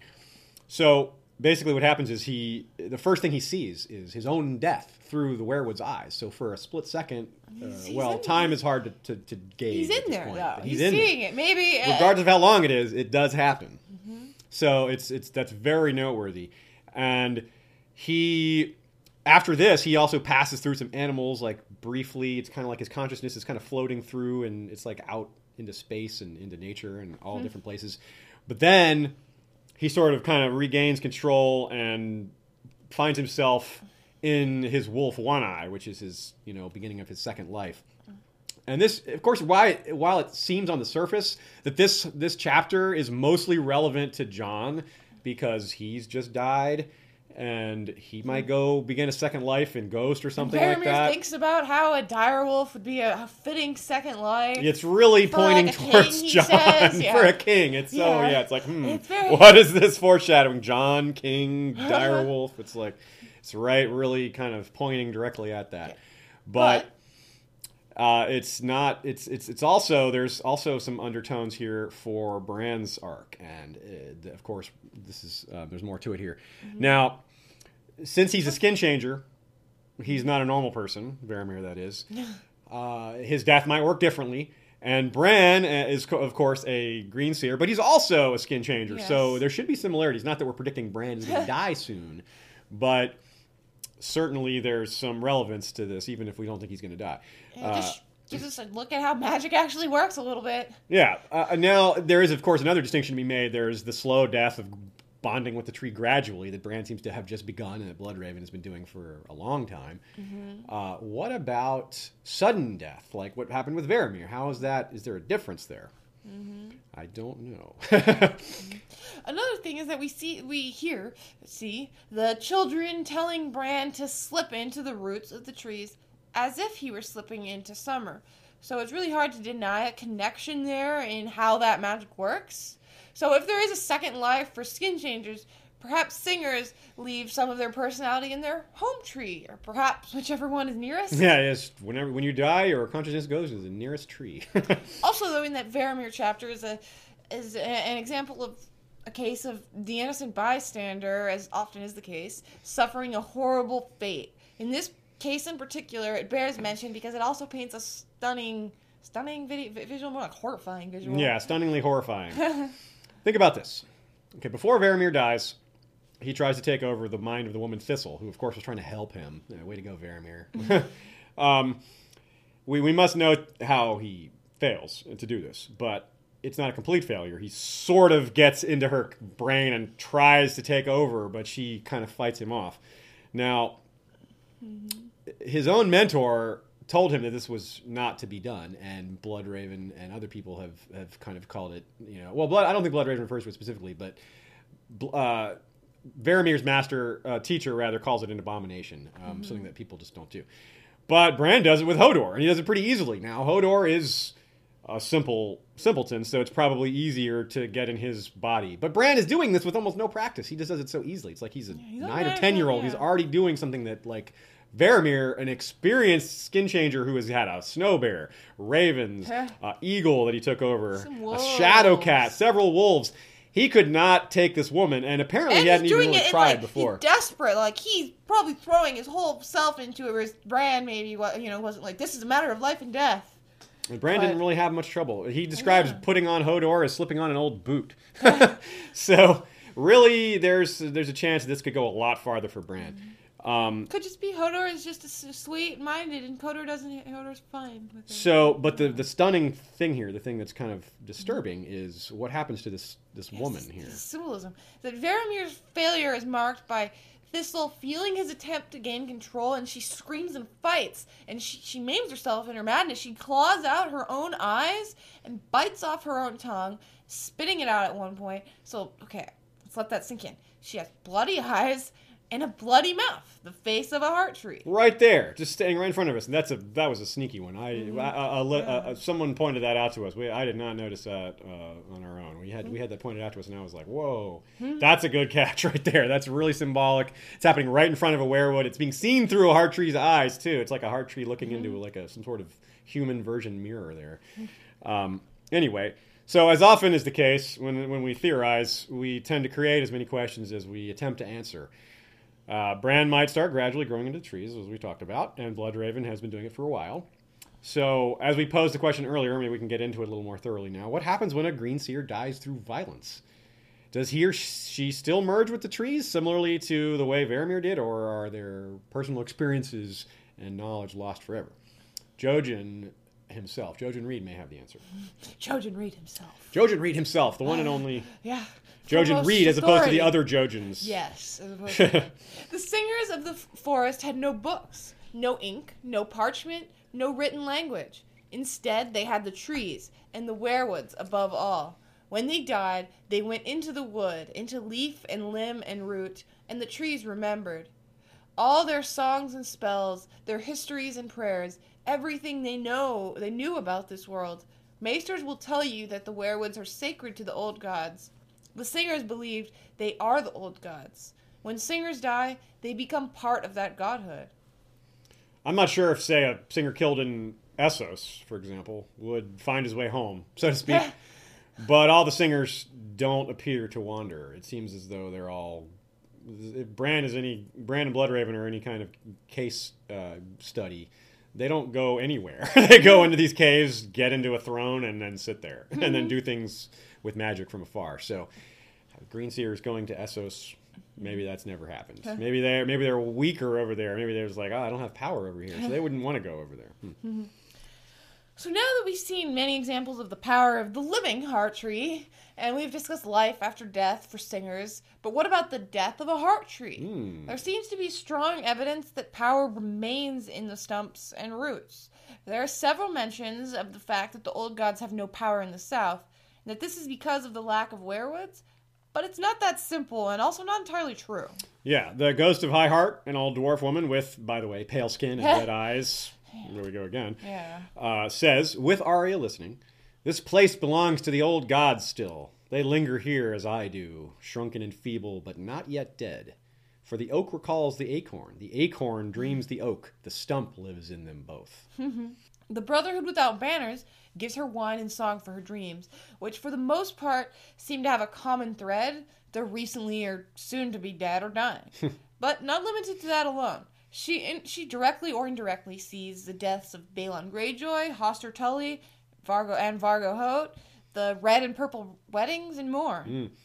The weirwood stumps in the grove she lives in empower her dreaming, and amidst a sight of so much death, why not have dreams of the same? It kind of mm-hmm. makes sense, right? Uh, so much, a sight of so much death, what else would you dream about? Mm-hmm. Arya herself has no dreams that night. Uh, we w- kind of wish she did. That would get that would be interesting. But uh, it's not very meaningful that she didn't, because also it just so happens it rained really heavily that night. In Arya's uh, point of view, it says that she didn't get much sleep that night. So uh, not terribly far from there, though, we have a semi-related story. Though it's not related in an obvious way, it is the actual next chapter in A Storm of Swords from this Arya uh, chapter. All right. A day or so after, Jaime leaves Harrenhal with Steelshanks Walton, who has orders from Lord Bolton to deliver the Kingslayer safely to Lord Tywin. That's mostly unimportant. Uh, the group stops to rest and water their horses. Jaime drinks some dream wine. Okay, he drinks dream wine. Mm-hmm. Thanks to his fever, and he rests his head on a stump and goes to sleep. Shortly after, he has some intense dreams involving themes of family, duty, honor, no, and abandonment. We'll deal with the several-page dream itself at another point. Uh, that's a big but, one. yeah, yeah, that's not super related. But for now, what's directly relevant is that such an important and vivid and vivid vision-like dream happened at all, and why. The genesis of this seems to be a combination of the obvious, dream wine, and a fever, and the not-so-obvious. It's easy enough to assume he dreamed for those reasons. Like, why would you need to go look further than that? That's part of some of the time. That's that's a good way to get fooled by this series, though. George likes to do that. He likes to give you an obvious reason and then give you either a second reason or a bigger reason that's more subtle. And this is a great example of that. So while it's, like I said, while it's easy to assume that the dream wine or the fever were the reason for this dream, he wakes up and realizes that he's been resting his head on a weirwood stump. Mm-hmm. And it's done really sneakily. He he just kind of notices the tree is white. But it's important. Of course we can think it's dream wine. Why wouldn't we? But why would George write that? He mm-hmm. he chose to write that Jaime was resting his head on a weirwood stump. He didn't just throw that in there randomly. I don't think it was just a uh, random weirwood stump that Jaime's sleeping on. He had this hugely important dream, wakes up and sees that he's th- looking at a weirwood stump. I, we're, I think we're supposed to believe that's meaningful. Mm-hmm. But once again, it's a great case of multiple possibilities, and it doesn't mean we have to just pick one. They could all be in play there. Mm-hmm. Yes. Now, the dream turned out to be really pivotal to Jaime's arc and his development as a character. As soon as he wakes up from this dream, what does he do? He decides to go back for Brienne, saving her from Vargohote's bear in the nick of time. Exactly. So we don't know for sure why he had the dream, but the ghost of Highheart basically proved that the stumps have power. So it's like he said, it's George giving us multiple possibilities. Yep. But he also loves to be subtle. So here we have perhaps the sneakiest use of weirwood symbolism in the entire series.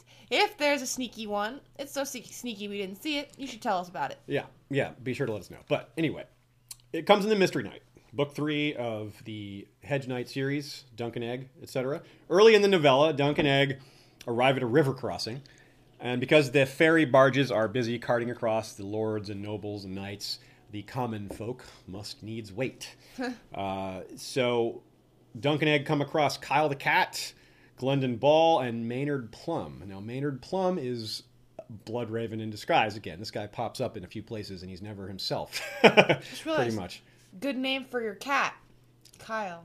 Kyle the cat. I've never thought of that before. I would love naming our cats after after characters. It would seem funny to have Jake and Koja and Kyle. Kyle. Uh, anyway. So this, anyway, this group uh, of Maynard, Bloodraven slash Maynard, and Kyle and the others happens to have made their camp amongst a former weirwood grove. Hmm, how about mm-hmm. that? So that means Bloodraven's first real you know, chronological appearance mm-hmm. is in a former weirwood grove, but almost nobody noticed. There because you didn't even know it was Bloodraven at that point. And even if you figured out that it was Bloodraven by the end of the story, you would have had to reread and catch the weirwood stumps to even notice that. So mm-hmm. it's super sneaky, George. We shouldn't be surprised that there's power in the stumps because we'd be missing the obvious that's revealed to us in Bran's chapters, which we must remember takes place underground. Mm-hmm. So the roots were everywhere, twisting through earth and stone, closing off some passages and holding up the roofs of others. All the color is gone, Bran realized suddenly. The rolled was black soil and white wood. The heart tree at Winterfell had roots as thick around as a giant's legs, but these were even thicker, and Bran had never seen so many of them. There must be a whole grove of weirwoods growing up above us. Well, is there? I'd like to know that. Yeah. Are there huge groves of weirwood far to the north? Probably. We, yeah, I mean, we probably. just discussed, we discussed a grove with thirty-one in the south, so why not that many in the north? Yeah. In the far north. And maybe we're not told, cut down either. Yeah, we were told that they need sun and soil, and what we've seen bears this out. The cold doesn't seem to be a problem for them, though. Axes, though. Regardless, there are a lot of huge roots beneath this hill. They seem to have gone pretty deep into the caves, and they're still seeing these giant roots all over the place. I suppose thousands of years of growth gets you places. Yeah, you got a little time there. Yeah. Progress happens. But this is actually not our introduction to the idea that there's a massive underground weirwood network. It's the time when it's explained and given to us kind of faced, you know, right in our faces, and we're really seeing it. But we actually saw it much earlier, just like we did a lot of these other things. We're introduced to them before they're explained, so we don't know what it is we're seeing until we reread or reread again. Mm-hmm. Uh, the roots formed a kind of stairway up to a hollow in the earth where a man sat almost lost in the tangle of weirwood. Mm-hmm. This is our first introduction to the undead version of Beric Dondarrion yeah. through Arya's point of view. The parallels to Lord Beric and Lord Bloodraven are quite numerous. Living mm-hmm. in a cave, weirwood throne, black cloak, missing eye. Count Should be dead, but isn't. Name starts with B. Oh.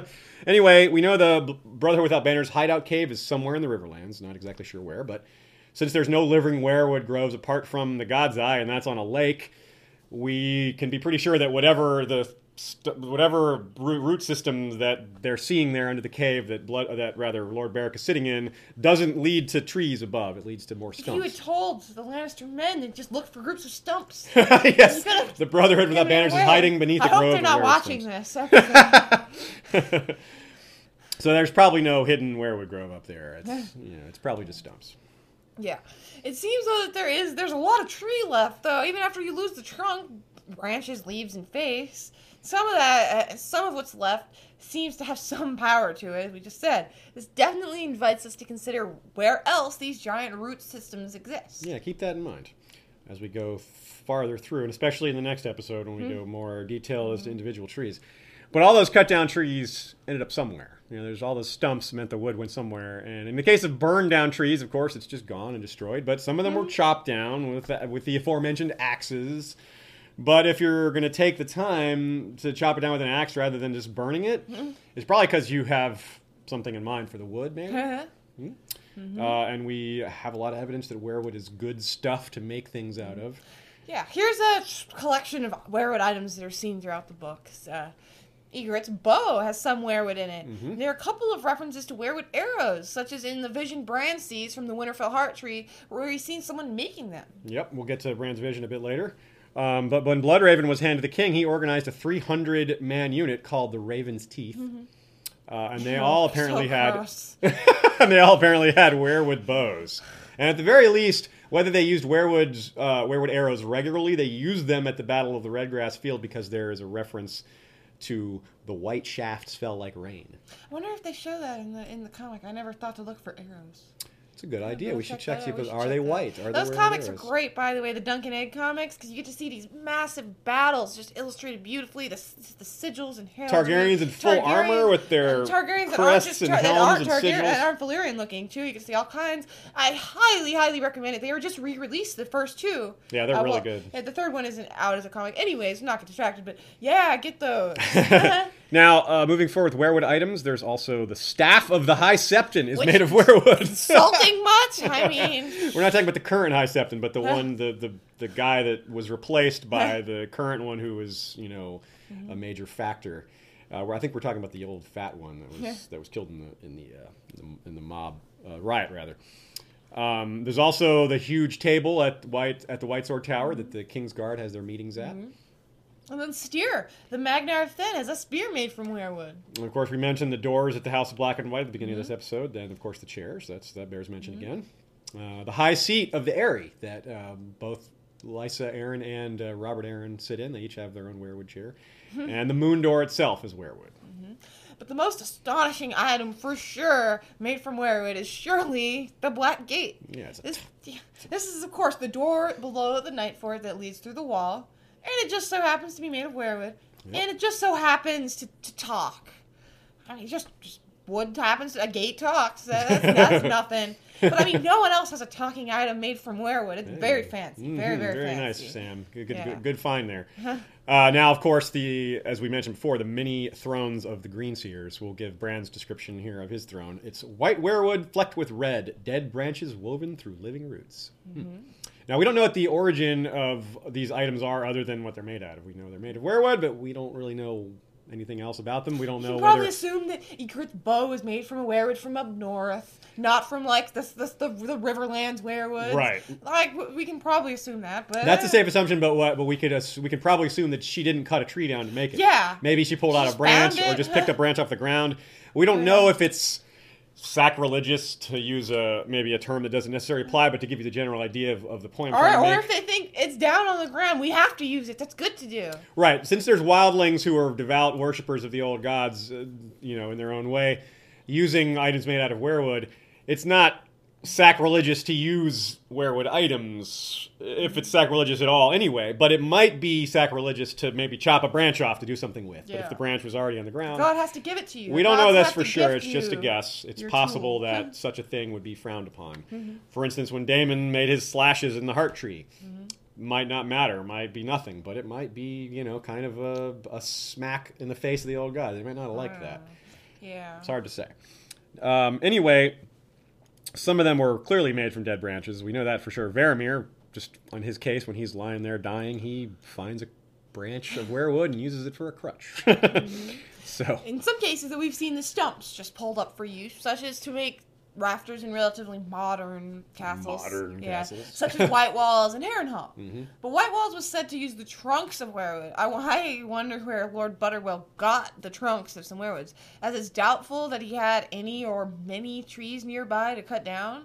This is the Riverlands we're talking about, where where White Walls is. Right, and, and Harrenhal, which isn't that far away. We know that Harrenhal was used some weirwoods in its construction, and, and uh, given how thorough Harren the Black was in, in destroying the countryside to build his castle, I find it hard to believe that there was much left for Lord Butterwell. So he probably he had to have it imported. Butterwell was ridiculously rich, so he may have bought it from someone that, that was using it for something else, and they, you know, it was old, kind of like recycled weirwood. Uh-huh. But uh, it's an interesting question, yeah. but we don't really have the answer. Nope. Weirwood is certainly exotic looking. White wood is, is pretty rare. I don't uh, don't know if that exists in the real world, does it? Yeah, there's painted, some light colored ones, but trees. white. Yeah, yeah. Okay. Yeah. That are white and like rainbow colored. They have them in white. Oh, okay. So well, it's, it is certainly tough and strong though, as we see. And um, in part two, we'll learn more about why it turns to stone over time and where we why we learned that. But that does kind of bode well for some of those items. Uh, literally turning into stone. Perhaps the stone bone. Perhaps the Kingsguard will of, of far in the future will be like, weren't wasn't it written down that this table was made of wood? It seems it's to be stone. stone. What are you talking about? So there yeah. might be some confusion there. The, the, the High Septon's staff might become really too heavy. I don't know if you can fire a weirwood yeah. arrow made of stone. Stone arrow doesn't sound like it would fly very well. But the bowl that Bran eats, the weirwood seed paste that he eats, is, is you know, is itself made from weirwood. The bowl mm. is. It also has twelve faces cut into it, like those that would be cut into a heart tree. Now, the paste itself is really interesting, and it deserves our attention. Bloodraven tells Bran that it will awaken his gifts and marry him to the trees.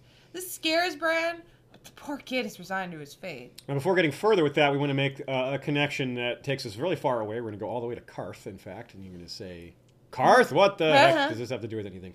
Um, we are looking at the shade of the evening trees, which have black bark and inky blue leaves. The leaves are used to make the so-called wine of the warlocks, that oily beverage that turns your lips blue and gives visions. Dany drinks it, and at first it tastes awful. Then it seems to come to life. Then it tastes like all the best things, while also tasting like nothing. Now consider Bran's experience when he eats the weirwood paste. At first it tastes awful, and then he likes it, and then it tastes like several of his favorite things, and then it's gone. So it's a really similar experience. Yeah, very similar. Very, very interesting. I wonder if Brad's lips were were, were red afterwards. Mm. he, he doesn't have a mirror to look at. But I, I don't think there's a grand conclusion here that I can see, at least. Not with uh, those, yeah, those trees. It's just, just with that connection we have, uh, except that maybe being closer to Ashai, the ghost grass has to do with, like, they've been corrupted. I don't know what the difference could be, but it is just cool. It's just yeah. plain simple cool. It's a cool parallel from the Far East to the Far West. Like, it's just awesome. Well, not maybe not awesome because of kind of gross. But, uh, but they both have really similar it's taste awesome. experiences with a strange, trippy drug made from a tree, and it's off to dreamland and visions. In Danny's case, she has the, the uber, uber, super important house of the Undying scene, where she is not literally asleep, but it's certainly a dreamlike place. Mm-hmm. In Brad's case, there's the initial vision of his father and some rustling. Follow- rustling. Gotta throw the rustling in there. Yeah. Followed by a short time, followed a short time later by cascading visions going back through time. And we are treated to several important moments in the life of the Winterfell Heart Tree. Winterfell Heart Tree. Hmm. These visions are chosen for their relevance to the story as well, I'm sure. So we should pay special attention. We considered not having this section in this episode because we've got some plans for some different dreams and vision episodes, but it just it fits too well here, yeah. and it's the only real example we have of glimpses of the past. Right. Most of these other visions, we have metaphorical visions of the past in some cases, but most of the visions we see are of the future or of the present or of something that's happening kind of parallel. Well, it's the same thing as the present. Mm-hmm. um, but also, Danny's visions are huge and expansive, mm-hmm. covering multiple plot lines and timelines, all sorts of things. It's huge. It's really, she's seeing things that have kind of nothing to do with her, but uh, they're important to the story, and despite that. Now, in Bran's case, it's more focused. It's all about Winterfell. It's all about the Starks and uh, the related, maybe related area. And biggest of all, it's not communicated via metaphor. Danny sees all these weird things that need to be interpreted, whereas Bran just sees what's happening. It's like a recording. Mm-hmm. So makes it feel. It makes me feel like the Werewood paste is a better version of one of the Warlocks. Mm, yeah, maybe. More straightforward, but I'm not sure. Of course, Bran also has some natural gifts. We don't know. Maybe Danny has some sort of inborn ability also. But uh, yeah, it's mm. the parallels don't fit completely, but there are some, and they're certainly strong enough to be worth uh, mentioning.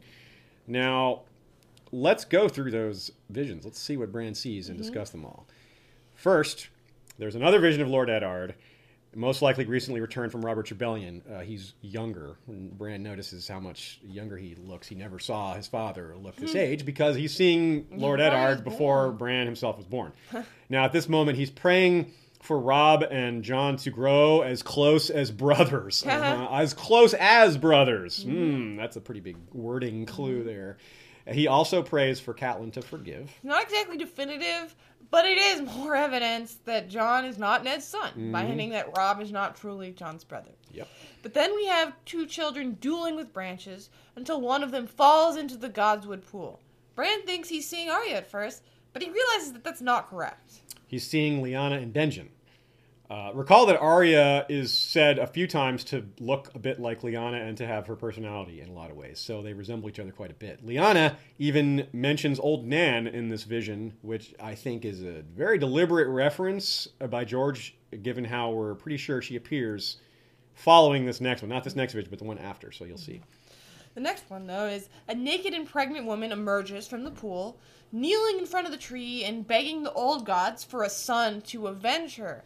There are numerous possibilities for this woman, but for now, we're guessing that she's Lord Rickard's mother, mm-hmm. who, which would be Ned's grandmother. Right. Not Ned's mother, damn it. Not quite. This is a solid guess, but there's very little to go on with the details here, other than in keeping with the fact that each vision is in reverse chronological order. Right. Now, Rickard was either an only child or he had a sister, but he certainly had no brothers, so that, that does fit. If his father, Edwild, died during his wife's pregnancy, Edwild's wife's pregnancy, so Rickard's mother's pregnancy, it would explain many things. Rickard's lack of siblings, for one, since there's no Edwild to father more children. Mm-hmm. Uh, it would also explain Ned not knowing his own grandfather, and it would also explain that if Lord Edwild was killed, it would fit that why this woman is praying for vengeance. Mm-hmm. So, uh, furthermore... I think it fits pretty well. Yeah, it does fit pretty well. It's definitely not proven, but it's a great fit. Furthermore, if we go back to a prior Stark, like trying to fit Edwild or maybe Baron, who possibly is the next, or Artos, we're not sure exactly who's next in line. There's some confusion. It just doesn't fit anymore, especially because of who the vision next is. We, we, we, mm-hmm. We'd be kind of jumping past that, and they'd be out of order any, anymore. So, mm-hmm. The next one is the one about Old Nan, perhaps. A mm-hmm. brown-haired girl, slender as a spear, who is standing on her toes to kiss a young knight as tall as Hodor. Since the fourth Hedge-Knight tale is set in Winterfell, not out yet, mm-hmm. but it's called The She-Wolves of Winterfell, yeah. we can make a very strong guess that this is Sir Duncan the Tall being kissed by none other than Old Nan. Well, young Nan young in this Nan, case, yeah. or young Old Nan. She came to Winterfell during the time of Ed Wyle's youth, we know that much, mm-hmm. probably as a wet nurse to his younger brother, another Brandon, who died young. Um, so yes, implied romance leads us to, you guessed it, Dunk the Lunk himself. Thick as a castle wall and an especially enormous person. He could be Hodor's great-grandfather. Mm. For real. I really, I've been fond of that theory for a while. Yeah. uh, after that, there's a dark-eyed, pale, and fierce youth making three werewood arrows. Pale and making werewood arrows. Bloodraven? Uh, the timing fits nicely enough, but no, we don't think so. Yeah. This is so. The Winterfell tree, and there's no hint Bloodraven ever went there when he was young, or at all. There's no red eye. There's no missing eye. There's no birthmark. Bran doesn't recognize him. I yeah. mean, he's a lot younger, but he doesn't recognize him. But since it's three arrows and precisely three, we're we're going to name this man Brandon Snow, uh, who was the brother of Torrin Stark. They King Torrin Stark, back. The king who knelt. Now, he was... Brandon Snow was a bastard brother of King Torrin. Mm-hmm. And before Torrin knelt, surrendering his crown to Aegon the Conqueror, he intended to give battle. He was going to fight instead of surrendering. And then he saw, when he saw Aegon's army, he changed his mind. But the initial plan, mm-hmm. according to George, was that Torrin, who had three maesters with him as well, or uh, several maesters, maybe it wasn't exactly three, but several maesters with him, which is interesting that they mm-hmm. were, that, interesting that those were mentioned, especially uh, given what we know about maesters and being anti-magic and anti-dragon, potentially. Mm-hmm. Possibly the maester's knowledge and these werewood arrows are what gave Brandon Snow the idea to assassinate the dragons, which was his plan. He con- mm-hmm. he tried to convince his brother Torrin, the king in the north, that he could assassinate these dragons, probably with these werewood arrows. So that's our best guess for what this, this mm-hmm. case is telling us about, and we'll see if that comes true later. Mm-hmm. But of course, unfortunately, that plan was not attempted. Brandon mm-hmm. Snow did not try this wicked mm-hmm. commando mission to assassinate the dragons, but we kind of wish he did. That would have been kind of neat. Very different. Every, every yeah, yeah, especially yeah. if he succeeded. Yeah. Then the tree itself starts to shrink, which is manifested by Bran's field of, vi- of vision getting progressively smaller. When considering the size of a particular werewood, consider that however large or small it is, it's taken thousands of years to get there. So if the werewood is getting smaller, we can pretty safely assume that a huge amount of time is passing. Yeah, this is em- this is this is emphasized by non-werewood trees in, in sight shrinking to saplings and vanishing, mm-hmm. which is part of what Bran witnesses. Bran then sees a procession of faces he recognizes from the crypts, but sadly, it's too fast for him to put names to them. Damn it. Uh, what happens next is very dark and brings us to my favorite subtopic regarding heart trees. I'm a sicko because I'm talking about human yeah. sacrifice here. Yeah. And I've got my sacrificial knife right uh, here, my, my Valyrian, or rather my obsidian dagger. Yeah. Um, now, we should have perhaps tried human sacrifice to get this, this episode done quicker. Yeah. You know, it might have only taken a month instead of three months. Mm. But um, now a few, a few generous souls out there helped us with our research, and some other people have offered um, donations as well. But no one yet has offered themselves as a sacrifice. Mm-hmm. But please let us know if you're willing to do that. Mm. So, the next vision, like he said, very dark. A captive is forced to his knees, and a white-haired woman emerges from the red leaf. White and red, haha. Mm. The fact that she comes forward only after the man has been subdued in place does make the scenes feel very ritualistic. She emerges after, yeah, he's in, yeah. it's like, yeah. Forced to his really knees, just... she's comes out. And then, of course, of course, she cuts the captive's throat with a bronze sickle, and Bran actually tastes the blood. We've seen him taste blood through summer, and that's real enough. What are we to make of this? It really sounds like the tree is drinking the blood and perhaps being nourished by it. Mm-hmm. Now, a little more on that later, but first of all, we assume the bronze is a reminder of how back far back we've gone. We saw the tree shrinking and all the other trees vanishing. Now, we do see bronze tools used in modern times, too. Miri Mazdoor uses a bronze dagger with glyphs on it when she's slaying, slitting the horse's neck to do the magic mm-hmm. with Drogo and all that. Um, mm-hmm. So that's a that's part of the ritual there, but yeah. it, it's not necessarily proof. some some people have suggested that the activation of the tree, that, that that's what this is. This is the activation, the first sacrifice to awaken it. And it, it is possible, but it might seem impossible for a heart tree to see its own awakening. How can you see something before your eyes are open? Right. It could, I mean, it could just be they sacrifice to it all the time to increase the power. But, but this is this doesn't have to be logical, though. It's yeah. magic we're talking uh-huh. about. So recall the quote from The Ghost of the High Heart again, and how the stump recalls the acorn. Mm-hmm. Perhaps an activated heart tree can see what came before it after Oof. all. So much. That would be a lot. Yeah. We also don't have to believe that this is the activation. Of, you know, it, it can just it can just be a sacrifice. Just to show you know, us that such things happen. Yeah, the scene is telling us quite a bit already there. Yeah. Now, there's never been a ruling Lady Stark. Mm-hmm. We've seen the crypts. They're all men, except for Lyanna, who wasn't a, wasn't ruling. She was just put there because, you know, Lord Eddard loved her so much. Mm-hmm. So, and there's no priests of the old gods, really. Uh, there's There are a few that maybe qualify as something of a priest north of the wall, but south of the wall there is really nothing at all. Um, and even those few exceptions in the north are more, and beyond the wall are more like oracle types. Like they have visions, and so people listen to them. You know, like the mm-hmm. Mother Mole, for example, the wildling woman who foresees the ships on the shore near Hardhome mm-hmm. uh, and leads a bunch of wildlings over there, which leads to that whole big problem that's uh, not worth getting into right now. But they listen to her because she has visions, and she's sort of like a priest. Uh, maybe Val is sort of priest-like as well because of how much weight she carries, but she's not performing any ceremony, how much weight she carries. I know, that sounds rude. I can't believe you would say that about Val. She's going to be mad when she watches this, too. Now, there's a difference between someone who sees things and someone who leads people in ritual. Uh, so is the, I was too amused by you insulting Val. But so who is this woman in the vision? She has white hair.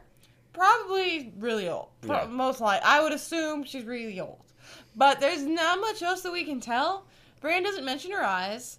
Uh, so the main point of interest there would probably be that there's a woman leading the sacrifice. Maybe women had an active role in rites and rituals. Such things common in many real-world religions. Mm-hmm. And it may be that the cessation of sacrifice also removed a source of political power for northern women. Now contrast... Bring back sacrifice! Contrast Lord Rickard Stark forbidding Lyanna to train with a sword with this priestess-type woman wielding a sickle and cutting someone's throat as part of a ritual. Mm. Maybe it's just that Lord Rickard wanted to make sure his daughter was a proper Southron lady. He certainly had his ambitions for the South. He wanted to, he had, wanted to make mm-hmm. sure she was going to marry some powerful lord in the South, and he didn't want her messing that up by being too... masculine, I guess. Too wild. But we also pointed out that there's never been a ruling Lady Stark, so that doesn't mean, but that doesn't mean, like, say, Stark women couldn't have power of their own in sort of this sort of situation, like mm-hmm. leading a ritual, or, you know, it could be a Stark woman by blood, you know, like a, a sister, or just a marriage, you know, a marriage, mm-hmm. an in-law, a Stark in-law. Mm-hmm. Now, so those people certainly have some, carry some, carry some weight, shall we say. Those women carry some weight. No. If he, so, but let's connect this to another uh, northern tradition. The old saying of, he who passes the sentence swings the sword. Consider that. It's, it's you do your own killing. It's kind of the same thing, right? Why not he who offers the sacrifice wields the sickle? It's essentially the same concept, do your own killing, right? It's, uh, you know, it's it's very similar. But, mm-hmm. uh, of course, the circumstances are different. Mm-hmm. But I see a bit of a connection there. there and if yeah. you're going to do offer, so if you're going to offer blood to a heart tree, you got to do it properly. Well, many characters, though, they note the blood themes associated with the heart trees without necessarily knowing about the ancient practices. Davos has no idea, for instance. Mm-mm. Only Only learned people would know for the most part. Basically, just about everyone who isn't a northerner is creeped out by the heart tree faces. Uh, former First Ranger Thorin Smallwood gives the best example. Look at that face. Small wonder men feared them when they first came to Westeros. I'd like to take an axe to the bloody thing myself. At the same time, pretty much anyone who sees the red sap thinks of blood. Asha here. It is only sap, she told herself, the red sap that flows inside these werewoods. But her eyes were unconvinced. Seeing was believing, and what they saw was frozen blood. And when Bran is presented the werewood paste, the red veins in it remind him of blood, though he supposes it's sap. It's visceral enough to make him retch a bit. Werewood leaves are referred to as bloody hands a very high number of times, something we've already mentioned. Yeah. Now, yeah. some details in A Song of Ice and Fire are particularly hard to notice. I'm sure we've all realized that by now. Uh, discovering new information is especially fun and it adds to our enjoyment, but the story still functions really well even to the casual fan who fails to notice huge numbers of details. It's a good story even if you stay on the surface level, but uh, every layer you dig into, you know, there's, it's rewarding. But the story's still great even if you don't do that. That's one of the great things about it. But but if George wants to even the, the least... Well, not to insult anybody, but even the least observant readers, the ones who are less, you know, more casual about the series, it seems that he's even trying to get those people to notice these blood themes and to, to point them out. So if, if if he wants even those people to notice this, whereas the other details, it's not a big deal if we don't notice them, he wants everyone to see this. That speaks to it being pretty major. Mm-hmm. Even if we're only noticing it subconsciously, because he's not, you know, it's not in our face, it's repeated to make sure that we get it. But he's not flat out explaining it either, so... Mm-hmm. We detail fiends, you know, mm-hmm. we find these things. But, uh... okay, but uh, we have Ser Bartimaeus telling Davos about entrails in the branches, which we opened this episode with. That was the initial yes. quote, yes. Theon even thinks of it. He would be dead before help reached him, to be sure. His blood soaking into the ground to feed the heart trees. To feed the heart tree. This term, feed the heart tree, or simply feed the tree, actually comes up several times as well. It seems sacrifice to the heart tree was standard for quite a long time. Um, we have a few guesses, maybe three to five hundred years. The practice kind of died out. Mm-hmm. Um, now it is prohibited. But Roose Bolton himself reminds us that old customs die hard. Mm-hmm. And it's not like there are agents of the crown crawling all over the north, making sure no one's giving sacrifices to the heart tree. Yeah. So whether or not the sap of a werewood is actual blood, I mean, it's a lot of blood. Uh, it certainly is intended to make us think of it. Mm-hmm. To be fair, do you ever not think of blood when you see a darkish red liquid? I guess if you're an alcoholic and you love wine. I, I you get used to the sight of red yeah. wine. I think that it's a pretty normal human reaction, though. But it's not so easily dismissed by just normal human reaction. Yeah, if you see he, red he liquid, did it on purpose. Yeah, it's kind of blood. It's hard not to yeah. think of that, but but still... That doesn't. We're not trying to dismiss this whole blood aspect. Mm-hmm. We're just trying to, you know, frame it properly. Even the way George writes, he's emphasizing the blood. Uh, he's he, he's like he did with John's observations regarding John, uh, ghosts coloring. Uh, he's repeating something because it's a central theme. Mm-hmm. He used the word veins when describing what Bran was seeing in the werewood paste. Yeah. Veins, I mean, that's, that's like, that's kind of, a, he could have used a lot of different yeah. terms there, but he chose veins. Yeah. Um, and the term heart tree itself really is a dead giveaway, too. I mean, the heart is a blood pump after a heart yeah. tree. Yeah, it's like, the symbolism is all over the place. It's, it's even more obvious, the more you, when we really sit down to look at all these things. We knew this was there, but the number of references and the, uh, the, the amount of just the total number of references and how subtle they are is really stunning, because when you look at it, he's told this, this the, he's, he's been trying to communicate this to us as readers for so long, mm-hmm. but he never, until Dance with Dragons, it was usually very subtle. And it's still pretty subtle even when in, in Dance, it's just considerably less mm-hmm. as it becomes more of the main part of the story. So what are we to do with the idea that the werewolves are so bloody? Bran is one of the few characters who seems definitively good. He's a young, innocent boy, in a sense. Uh, he certainly has, in his mind, he thinks good thoughts. He's, you know, he's a nice kid. Now, so we can kind of we can kind of trust him, and he can trust Jojen. Seemingly, Jojen seems like a good guy, and Summer, of course, he can trust, and Hodor, I believe, he can trust as well, and Mira. Uh, but this is his, but this is, you know, his full elements. Mm-hmm. You know, we're talking about. Okay, some people see a sinister element behind the children. They're perhaps the source of or cousin to the others. Though I'm fairly convinced Blood Raven, Blood Raven does mean well. I don't see him as a malicious character that's trying, you know, to do something bad. And he has a his level of knowledge. It, it's it seems doubtful that he's been duped into doing evil. But this is a Song of Ice and Fire, and I mean, you can't deny that how dark the the the, the ice part of the, the magic uh, in the series seems. It's so much it death seems very, and, and uh, the more you think about it, the more disturbed you, you feel. I personally, when I think about Bran going into it, I, I'm most worried about him. Yeah, yeah. So in a series full of gray moral areas, what would be more fitting than a revelation that the old gods have a major dark side as well? Blood is death, but it is also life, and that sort of duality fits nicely with nature itself, which seems to be the core of the old gods' mythos. Nature is the greatest killer of all, after all, and perhaps this sort of darkness is something Bran will have to accept. in order in, in order Melisandre says the darkness is evil, but Bloodraven has a different view. The strongest trees are rooted in the dark places of the earth. Darkness will be your cloak, your shield, your mother's milk. Darkness will make you strong. Hmm. Darkness and light, yes. Blood and bone, yes. Ice and fire, yes. Good and evil, no. Have we covered everything? No. Major no. In the second part of our of our of our series amongst the werewoods, we'll feature a complete tour across the continent, discussing not only the individual heart tr- individual trees and heart trees throughout Westeros, but the places that don't have a heart tree. This will allow us to compare and contrast the different trees based on their location, size, and what they might have seen over the eons. Yeah, we can't let that go. Some teasers include the colossal dead tree uh, at Blackwood Vale, mm-hmm. the demonic-looking one at White Tree, uh, and the fat one yeah. at White Harbor that reminds us of Wyman Manderly himself. Yeah. Hmm. hmm. Plus the uh, God's Eye, the Grove of Nine, the Night Fort. There's a lot still to cover, really. Yeah, we're also going to be discuss- we're also going to be discussing how the others and the heart trees may or may not be connected. Yeah, we've hardly talked about the others at all. Yeah, the warding off of whites and shadows. What what does Storm's End, the Wall, and the Cave of the Three-Eyed Crow have in common? Mm. We're going to get into some connections and interactions with the other religions, and of course, there will be more blood and sacrifice, more theories.